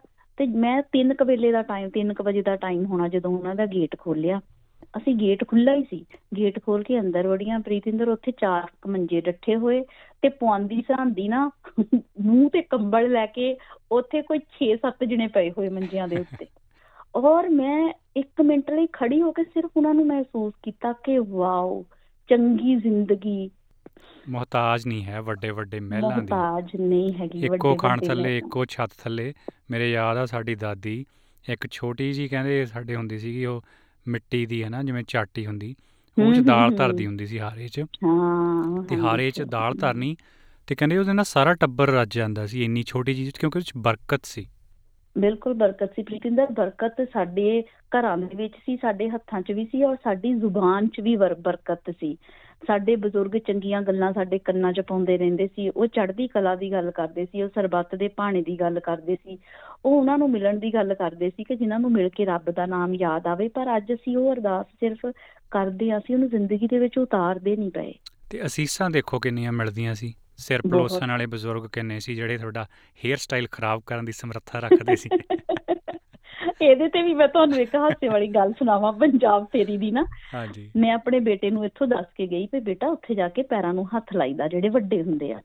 ਉਹ ਕਹਿੰਦਾ ਵੀ ਅੱਛਾ ਕਿਉਂ ਲਾਈਦਾ? ਮੈਂ ਕਿਹਾ ਪੁੱਤ ਸਾਡੇ ਲਈ ਇੰਨਾ ਕੁਝ ਕਰਦੇ ਆ ਹਨਾ? ਇਹ ਸਾਡੀ ਇੱਕ ਟ੍ਰੈਡੀਸ਼ਨ ਆ ਕਿ ਅਸੀਂ ਜਿਹੜਾ ਵੱਡਾ ਮਿਲਦਾ ਉਹਦੇ ਪੈਰਾਂ ਨੂੰ ਹੱਥ ਲਾਉਂਦੇ ਆ ਔਰ ਸੋਚ ਉਹ ਸਾਡੇ ਲਈ ਸਰਵ ਕਰਦੇ ਆ ਉਹ ਸਾਨੂੰ ਦਿੰਦੇ ਆ ਸੋ ਅਸੀਂ ਉਹਨਾਂ ਦਾ ਥੈਂਕਸ ਕਰਦੇ ਆ ਹੁਣ ਹੋਇਆ ਕਿ ਅਸੀਂ ਗੋਲਗੱਪੇ ਖਾਣ ਗਏ ਜਦੋਂ ਗਏ ਆ ਉਸ ਤੋਂ ਦੋ ਕੁ ਦਿਨ ਤਿੰਨ ਦਿਨ ਬਾਅਦ ਦੀ ਗੱਲ ਹੋਣੀ ਆ। ਮੇਰੇ ਪਿੱਛੇ ਦੋ ਕੁ ਬੰਦੇ ਤੁਰੇ ਆਉਣ। ਜੀ। ਬੇਟੇ ਨੇ ਉਹਨਾਂ ਦੇ ਪੈਰਾਂ ਨੂੰ ਹੱਥ ਲਾਏ ਪਹਿਲਾਂ। ਕੋਡੀ ਕੋਡੀ ਕਰਕੇ ਪੈ ਗਿਆ ਜੀ ਕੋ ਪੈਰਾਂ ਨੂੰ। ਪੈ ਗਿਆ ਪੈਰਾਂ ਨੂੰ। ਉਹ ਖੁਸ਼ ਤਾਂ ਬੜੇ ਹੋਏ। ਫਿਰ ਮੈਂ ਉਹਨਾਂ ਵੱਲ ਦੇਖ ਕੇ ਮੈਂ ਕਿਹਾ ਹੈਨਾ ਮੁੜ ਕੇ ਗੋਲ ਗੱਪੇ ਖਾ ਲਏ ਗੋਲ ਗੱਪੇ ਵਾਲਿਆਂ ਦੇ ਪੈਰਾਂ ਨੂੰ ਹੱਥ। ਯਾਨੀ ਉਸ ਤੋਂ ਬਾਅਦ ਕਿਹੜਾ ਆਟੋ ਵਾਲਾ ਹੋਊਗਾ ਜਿਹਦੇ ਪੈਰਾਂ ਨੂੰ ਉਹਨੇ ਹੱਥ ਨਹੀਂ ਲਾਏ ਜਿਹਨਾਂ ਜਿਹੜੇ ਆਟੋ 'ਚੋਂ ਬੈਠਾ। ਇੱਕ ਰਾਮ ਲੱਡੂਆਂ ਵਾਲਾ ਡੇਲੀ ਸਾਡੇ ਘਰ ਦੇ ਅੱਗੇੋਂ ਲੰਘਦਾ ਹੁੰਦਾ ਸੀਗਾ ਨਾ। ਤੇ ਇਹਨੇ ਰੋਜ਼ ਉਤੋਂ ਰਾਮ ਲੱਡੂ ਲੈ ਕੇ ਖਾਣੇ ਔਰ ਰੋਜ਼ ਉਹਦੇ ਪੈਰਾਂ ਨੂੰ ਹੱਥ ਲਾਉਣਾ ਔਰ ਉਹਨੇ ਇੰਨੀਆਂ ਦੁਆਵਾਂ ਦੇਣੀਆਂ। ਇਹਦਾ ਉਹਦੇ ਨਾਲ ਇੱਕ ਕਨੈਕਸ਼ਨ ਜਿਹਾ ਹੋ ਗਿਆ ਤੇ ਹੁਣ ਮੇਰੀ ਭੈਣ ਦੇ ਘਰ ਜਦੋਂ ਵੀ ਉਹ ਲੰਘਦਾ ਤੇ ਉਹ ਉਹਨਾਂ ਫਿਰ ਮੈਨੂੰ ਵੀਡੀਓ ਕਾਲ ਕਰਵਾਉਂਦਾ ਤੇ ਮੈਨੂੰ ਪਾਹੁਲ ਦਿਖਾ ਦਿਓ ਤੁਸੀਂ। ਕਹਿੰਦਾ ਮੈਨੂੰ ਤੇ ਉਹ ਯਾਦ ਆਉਂਦਾ ਰਹਿੰਦਾ ਇੱਥੇ। ਬੱਚੇ ਆਪਣੇ ਨਾ ਬੜੇ ਭੋਲੇ ਤੇ ਓਨੈਸਟ ਤੇ ਸੱਚੇ ਪੱਕੇ ਜਿਹੇ ਵੀ ਆ। ਹੁਣ ਮੈਂ। ਸਾਡਾ 6 ਸਾਲ ਦਾ ਗੁਰਜਸ। ਹੂੰ ਹੂੰ। ਗੁਰਦੁਆਰਾ ਸਾਹਿਬ ਮੈਂ ਇਹਨੂੰ ਕਿਹਾ ਮੈਂ ਕਿਹਾ ਤੂੰ ਆ ਪ੍ਰਸ਼ਾਦੇ ਵਰਤਾ ਦੇ। ਉਹ ਤਾਂ ਜੀ। ਪ੍ਰਸ਼ਾਦਾ ਵਰਤਾਉਣ ਲੱਗੇ ਖੜ ਗਿਆ ਪਹਿਲੇ ਕੋਲ ਹੀ। ਮੈਂ ਕਿਹਾ। ਪੁੱਤ ਐ ਲੰਗੀ। ਜਾਈਦਾ ਹੁੰਦਾ। ਹਾਂ। ਕਹਿੰਦਾ ਪਾਪਾ ਉਹ ਮੈਨੂੰ ਆਈ ਕੰਟੈਕਟ ਕਰਕੇ ਕਹੂਗਾ ਮੈਨੂੰ ਨਹੀਂ ਚਾਹੀਦਾ। ਮੈਂ ਫੇਰ ਅੱਗੇ ਜਾਣਾ। ਮੈਂ ਕਿਹਾ ਪੁੱਤ ਤੂੰ। ਪ੍ਰਸ਼ਾਦਾ ਦੀ ਪ੍ਰਸ਼ਾਦਾ ਹੀ ਕਰਦਾ ਲੰਘ ਜਾਏ ਤਾਂ ਇੱਥੇ ਖੜਾ ਰਹੇਗਾ। ਨਹੀਂ ਕਹਿੰਦਾ ਉਹਨੇ ਕਹਿਣਾ ਨਹੀਂ ਇਹ ਗੁਰਜਸ ਮੇਰੀ ਕੇਅਰ ਨਹੀਂ ਕਰਦਾ। ਹਾਂ ਬਿਲਕੁਲ। ਜਦ ਤੱਕ ਕਹਿੰਦਾ eye contact ਨਹੀਂ ਨਾ ਹੁੰਦਾ। ਹਾਂ ਇਹਨਾਂ ਇਹ ਬੜੇ ਸਿੱਧੇ ਪੱਧਰੇ ਆ ਜੋ ਹੈਗੇ ਆ ਉਹ ਹੈਗੇ ਆ। ਇਹਨਾਂ ਦੇ ਲਈ ਸਾਰੇ ਬਰਾਬਰ ਆ। ਇਹ ਚੀਜ਼ ਹੈ, ਇੱਕ ਘਰ ਦੇ ਵਿੱਚ ਸੀਗੇ ਉਹਨਾਂ ਦੀਆਂ ਦੋ ਕੁ ਕੁੜੀਆਂ ਉਹਨਾਂ ਨੇ ਰੱਖੀਆਂ ਸੀਗੀਆਂ ਕੰਮ ਦੇ ਲਈ ਨਾ ਤੇ ਉਹਨਾਂ ਨੂੰ ਤਾਂ ਇਹਨੇ ਸਿੱਧਾ ਕਰਤਾ ਕਹਿੰਦਾ ਵੀ ਉਹ ਤੁਹਾਨੂੰ ਸਾਰਾ ਦਿਨ ਖਿਲਾਉਂਦੀਆਂ ਬਿਠਾ ਕੇ ਤੁਸੀਂ ਉਹਨਾਂ ਲਈ ਕੀ ਕਰਦੇ ਆ। ਫਿਰ ਇਹਨੇ ਉਹਨਾਂ ਦੇ ਲਈ ਪਾਰਟੀ ਅਰੇਂਜ ਕੀਤੀ ਉੱਥੇ। ਕਹਿੰਦਾ ਅੱਜ। ਤੁਸੀਂ ਸਾਰੇ ਬਣਾਓਗੇ ਤਾਂ ਉਹ ਖਾਣਗੀਆਂ। ਇੱਥੇ ਦੇ ਬੱਚਿਆਂ ਦੀ ਇਹ ਚੀਜ਼ ਆ ਕਿ ਬੜੇ ਸੱਚੇ ਬੜੇ ਓਨੈਸਟ ਆ ਔਰ ਹੱਥੀਂ ਕੰਮ ਕਰਨ 'ਚ ਯਕੀਨ ਰੱਖਦੇ ਆ। ਨਹੀਂ ਇਹੋ ਜਿਹੇ ਬੱਚਿਆਂ ਨੂੰ ਤਾਂ ਉੱਥੇ ਦੁਆਵਾਂ ਬਹੁਤ ਮਿਲਦੀਆਂ। ਜਿਹੜੇ ਉਹ ਮਾਤਾ ਦੇ ਬੀਬੀ ਦੇ ਨਾ ਬਿਆਈ ਵਾਲੇ ਹੱਥ ਹੁੰਦੇ ਆ ਤੇ ਉਹਨਾਂ ਵਿੱਚ ਇਹਨਾਂ ਦੇ ਰੇਸ਼ਮੀ ਵਾਲ ਲੰਘਦੇ ਰਹਿਣ ਤਾਂ ਇਹਦੇ ਵਰਗੀ ਵੀ ਰੀਸ ਨਹੀਂ। ਇਹ ਬਹੁਤ ਸੋਹਣੀ ਗੱਲ ਕਹੀ ਪ੍ਰੀਤਿੰਦਰ ਤੁਸੀਂ ਸਹੀ ਗੱਲ ਆ। ਉਹ ਹੱਥ ਇਹਨਾਂ ਦੇ ਸਿਰ ਤੇ ਰਹਿਣ ਤੇ ਸੱਚੋ ਮੈਂ ਪੁੱਛਣਾ ਭੁੱਲ ਗਿਆ ਚਾਹ ਕਲਚਰ ਉਵੇਂ ਹੀ ਚੱਲੀ ਜਾਂਦਾ? ਅੱਗੇ ਕਹਿੰਦੇ ਕਦੇ ਵਿਆਹ ਦੇ ਕਾਰਡ ਵੰਡਣ ਚਲੇ ਜਾਓ ਤੇ ਜੀਭ ਤੇ ਚਾਹ ਜੰਮ ਜਾਂਦੀ। ਤੁਸੀਂ ਦੇਖਿਓ ਨਾ ਵਿਆਹ ਵਾਲਾ ਕਾਰਡ ਜੇ ਦੇਣਾ ਉਹ ਨਾ ਕੋਈ ਬਸ ਹੀ ਬਸ ਅਸੀਂ ਅੱਗੇ ਕਾਰਡ ਦੇਣੇ ਬਸ ਚੱਲੇ ਜੀ ਚੱਲੇ। ਚਾਹ ਵਾਲਾ ਕੰਮ ਤੇ ਉਦਾਂ ਹੀ ਚੱਲਦਾ ਉੱਥੇ ਸਹੀ ਗੱਲ ਆ। ਚਾਹ ਤਾਂ ਸਾਡੇ ਲਈ ਬਹਾਨਾ ਹੁੰਦੇ ਆ। ਕੋਈ ਵੀ ਨਹੀਂ ਚੀਜ਼ ਹੋ ਜਾਵੇ, ਜਾ ਕੇ ਲੈ ਚਾਹ, ਅੱਗ- ਚਾਹ। 11 ਵਜੇ ਵਾਲੀ ਮੰਡੀ ਵਾਲੀ ਬੱਸ ਆ ਗਈ ਚਾਹ ਧਰ ਲਓ। ਹਾਂ ਬਿਲਕੁਲ ਬਿਲਕੁਲ। ਸੋ ਇੱਕ ਮਹੀਨਾ ਤਾਂ ਮੈਂ ਚੰਗਾ ਖਾਦਾ ਉੱਥੇ ਬਿਨਾਂ ਕਿਸੇ ਸੋਚ ਕੇ ਵੀ ਖਾਣਾ ਜਾਂ ਨਹੀਂ ਖਾਣਾ ਫਿਰ ਇੱਕ ਮਹੀਨਾ ਤਸੱਲੀ ਕਰ ਲਈ ਫਿਰ ਇੱਕ ਮਹੀਨਾ ਮੈਨੂੰ ਮੂੰਹ ਨੂੰ ਲਾਉਣਾ ਪਿਆ ਵੀ ਨਹੀਂ ਹੁਣ ਬਸ ਕਰ। ਪਰ ਉਹ ਚੀਜ਼ਾਂ ਚਾਹ ਭਾਵੇਂ ਬੈਠ ਕੇ ਇਕੱਠੇ ਪੀਣੀ, ਚਾਹੇ ਹੁਣ ਜਿੱਦਾਂ ਸਰਦੀਆਂ ਆ ਗਈਆਂ ਸੀ, ਧੁੱਪੇ ਬੈਠ ਕੇ ਮੂੰਗਫਲੀ ਚੱਬਣੀ, ਹਨਾ, ਸੰਤਰੇ ਖਾਣੇ ਛਿਲ ਕੇ ਧੁੱਪੇ, ਫਿਰ ਗੰਨੇ ਦਾ ਰਸ, ਇਹ ਚੀਜ਼ਾਂ ਸਾਰੀਆਂ ਮੈਂ ਮਾਣ ਕੇ ਆਈ ਆ। ਮੈਨੂੰ ਨਹੀਂ ਲੱਗਾ ਪੰਜਾਬ ਬਦਲਿਆ ਆ। ਸ਼ਾਇਦ ਸਾਡੇ ਦੇਖਣ ਵਾਲੀ ਅੱਖ ਬਦਲ ਗਈ ਹੈ ਜਾਂ ਅਸੀਂ ਪੰਜਾਬੀ ਜਿਹੜੇ ਉੱਥੇ ਰਹਿੰਦੇ ਆ, ਅਸੀਂ ਬਦਲ ਸਕਦੇ ਆ। ਪੰਜਾਬ ਕਿੱਦਾਂ ਬਦਲ ਸਕਦਾ ਆ? ਸੋ ਇਹ ਸਾਡੀ ਜ਼ਿੰਮੇਵਾਰੀ ਆ ਕਿ ਅਸੀਂ ਢੰਗ ਤਰੀਕੇ ਨਾਲ ਉਸ ਪੰਜਾਬ 'ਚ ਰਹੀਏ। ਬਾਕੀ ਗੱਲ ਇੱਕ ਇਹ ਹੁੰਦੀ ਆ, ਪ੍ਰੀਤਿੰਦਰ ਸੌਰੀ ਕਿ ਸਾਰਿਆਂ ਦੀ ਗੱਲ ਨਹੀਂ ਕਰਦੀ ਬਟ ਬਹੁਤੇ ਜਿਹੜੇ ਉੱਥੇ ਦੇ ਲੋਕਾਂ ਦੀ ਵੀ ਸੋਚ ਆ ਕਿ ਜਿਹੜੇ ਪ੍ਰਵਾਸੀ ਬਾਹਰੋਂ ਆਉਂਦੇ ਆ ਨਾ ਐਨ ਆਰ ਆਈ ਉਹ ਆ ਕੇ ਸ਼ੋਅ ਆਫ ਬਹੁਤ ਕਰਦੇ ਆ। ਉਹ ਪੈਸਾ ਉਡਾਉਂਦੇ ਆ, ਉਹ ਇਦਾਂ ਕਰਦੇ ਆ, ਉਹਨਾਂ ਨੇ ਆਹ ਹੁੰਦਾ ਆ। ਸੋ ਮੈਨੂੰ ਲੱਗਦਾ ਕਿ ਅਸੀਂ ਜਦੋਂ ਮੈਂ ਨਿਭ ਕੇ ਜਿੱਦਾਂ ਪੰਜਾਬ ਨੂੰ ਮਿਲਣ ਗਈ ਆ, ਮੈਨੂੰ ਲੱਗਦਾ ਸੀ ਮੈਂ ਪੰਜਾਬ ਨੂੰ ਮਿਲਣ ਗਈ ਆ। ਮੈਂ ਉਹਨੂੰ ਦੇਖਣ ਗਈ ਆ, ਮੈਂ ਆਪਣਾ ਆਪ ਦਿਖਾਉਣ ਨਹੀਂ ਗਈ ਉਹਨੂੰ। ਸੋ ਉਨੇ ਹੀ ਪਿਆਰ ਦੇ ਨਾਲ ਜਿੱਦਾਂ ਕਹਿੰਦੇ ਹੁੰਦੇ ਨਾ ਕਿ ਬਜ਼ੁਰਗਾਂ ਦੇ ਪੈਰਾਂ 'ਚ ਡਿੱਗ ਜਾਓ ਤਾਂ ਉਹ ਤੁਹਾਨੂੰ ਚੱਕ ਕੇ ਗਲੇ ਲਾ ਹੀ ਲੈਂਦੇ ਆ। ਸੋ ਉਹ ਵਾਲੀ ਫੀਲਿੰਗ ਮੈਨੂੰ ਪੰਜਾਬ ਤੋਂ ਆਈ ਆ। ਮੈਂ ਜਿੰਨਾ ਨਿਭ ਕੇ ਗਈ ਸੀ ਉਹਦੇ ਕੋਲ ਉਹਨੇ ਮੈਨੂੰ ਓਨਾ ਹੀ ਮੇਰੇ ਸਿਰ ਤੇ ਹੱਥ ਰੱਖਿਆ ਔਰ ਓਨਾ ਹੀ ਪਿਆਰ ਮੇਰੇ ਤੇ ਔਰ ਮੇਰੇ ਬੱਚਿਆਂ ਤੇ ਲੁਟਾਇਆ। ਇਹਦੇ ਲਈ ਮੈਂ ਰੱਬ ਦਾ ਸ਼ੁਕਰ ਕਰਦੀ ਨਹੀਂ ਹਾਂ। ਆਪਾਂ ਜਿਹੜੀਆਂ ਨਾਵਾਚਕ ਗੱਲਾਂ ਨੇ 네ਗੇਟਿਵ ਨੇ ਕਦੇ ਉਹ ਵੀ ਕਰਨੀਆਂ। ਜਿਹੜਾ ਉੱਥੇ ਕੁਆਂਟਲਾਂ ਦੇ ਹਿਸਾਬ ਨਾਲ ਮਣਾ ਮੁਹੀ ਆਪਾਂ ਕੋਠੀਆਂ ਬਣਾਈਆਂ ਸੀਮਟ ਮੱਥੇ ਉੱਤੇ ਟੈਂਕੀਆਂ ਵਾਲੇ. ਜਹਾਜ਼ ਖੜਾਏ ਆ ਵਿਆਹਾਂ ਤੇ ਜਿਹੜੇ। ਫਜ਼ੂਲ ਖਰਚੀ ਵਿਦੇਸ਼ੋਂ ਜਾਂਦੇ ਲੋਕਾਂ ਕਰਕੇ ਹੋਈ ਆ ਇਹ ਸਾਰੀਆਂ ਗੱਲਾਂ ਵੀ ਆਪਾਂ ਕਿਸੇ ਦਿਨ ਕਰਨੀਆਂ ਪਰ ਅੱਜ ਥੋੜਾ ਜਿਹਾ ਸਮਾਂ ਸੀਮਤ ਆ ਤੇ ਆਪਾਂ ਤੁਹਾਡੀ ਪੰਜਾਬ ਡਾਇਰੀ ਪੰਜਾਬ ਫੇਰੀ ਉਹਦੇ ਤੇ ਸੀਮਤ ਰੱਖਿਆ ਇਹਨੂੰ ਜੋ ਤੁਸੀਂ ਉੱਥੇ। ਮਹਿਸੂਸ ਕੀਤਾ ਤੇ ਉਹ ਆਪਾਂ ਗੱਲਾਂ ਬਾਤਾਂ ਕੀਤੀਆਂ ਤੇ ਨਾਲ ਤੁਹਾਡੀਆਂ ਕੁਝ ਲਿਖਤਾਂ ਕੁਝ ਤਸਵੀਰਾਂ ਆਡੀਓਗ੍ਰਾਮ ਜ਼ਰੀਏ ਜਾਂ ਇੱਕ ਫੋਟੋ ਗੈਲਰੀ ਜ਼ਰੀਏ ਅਸੀਂ ਆਪਣੇ ਫੇਸਬੁੱਕ ਤੇ ਜਿਹੜੇ ਸਾਡੇ ਨਾਲ ਜੁੜੇ ਹੋਏ ਲੋਕ ਨੇ ਉਹਨਾਂ ਤੱਕ ਪਹੁੰਚਾਉਣ ਦੀ ਕੋਸ਼ਿਸ਼ ਵੀ ਕਰਾਂਗੇ। ਤੇ ਸੁਖਪ੍ਰੀਤ ਅੱਜ ਸਮਾਂ ਦੇਣ ਲਈ ਮਿਹਰਬਾਨੀ ਧੰਨਵਾਦ। ਗਾਏ ਬਗਾਏ ਫੇਰ ਸਾਂਝ ਪੈਂਦੀ ਰਹੇਗੀ। ਜੀ ਬਹੁਤ ਬਹੁਤ ਸ਼ੁਕਰੀਆ ਪ੍ਰੀਤਿੰਦਰ ਮੇਰੀਆਂ ਇਹ ਗੱਲਾਂ ਔਰ ਪੰਜਾਬ ਨੂੰ ਇੱਕ ਵਾਰੀ ਫੇਰ ਤੋਂ ਯਾਦ ਕਰਵਾਉਣ ਦੇ ਲਈ ਤੁਹਾਡਾ ਸ਼ੁਕਰੀਆ। ਇੱਕ ਤੁਹਾਡੇ ਨਾਲ ਗੱਲਾਂ ਕਰਦੀ ਆ ਮੈਂ ਫੇਰ ਸਾਰਾ ਕੁਝ ਰੀਵਿਜ਼ਿਟ ਕਰ ਆਈ ਉਹ। ਧੰਨਵਾਦ।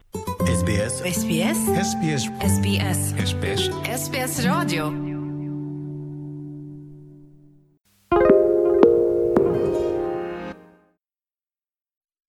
Why do people want to be at work? To feel heard, appreciated, part of something, and to know there's a career path for everyone.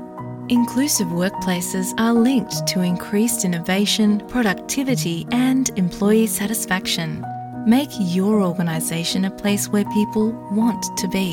For inclusion and diversity training, visit inclusion-program.com.au.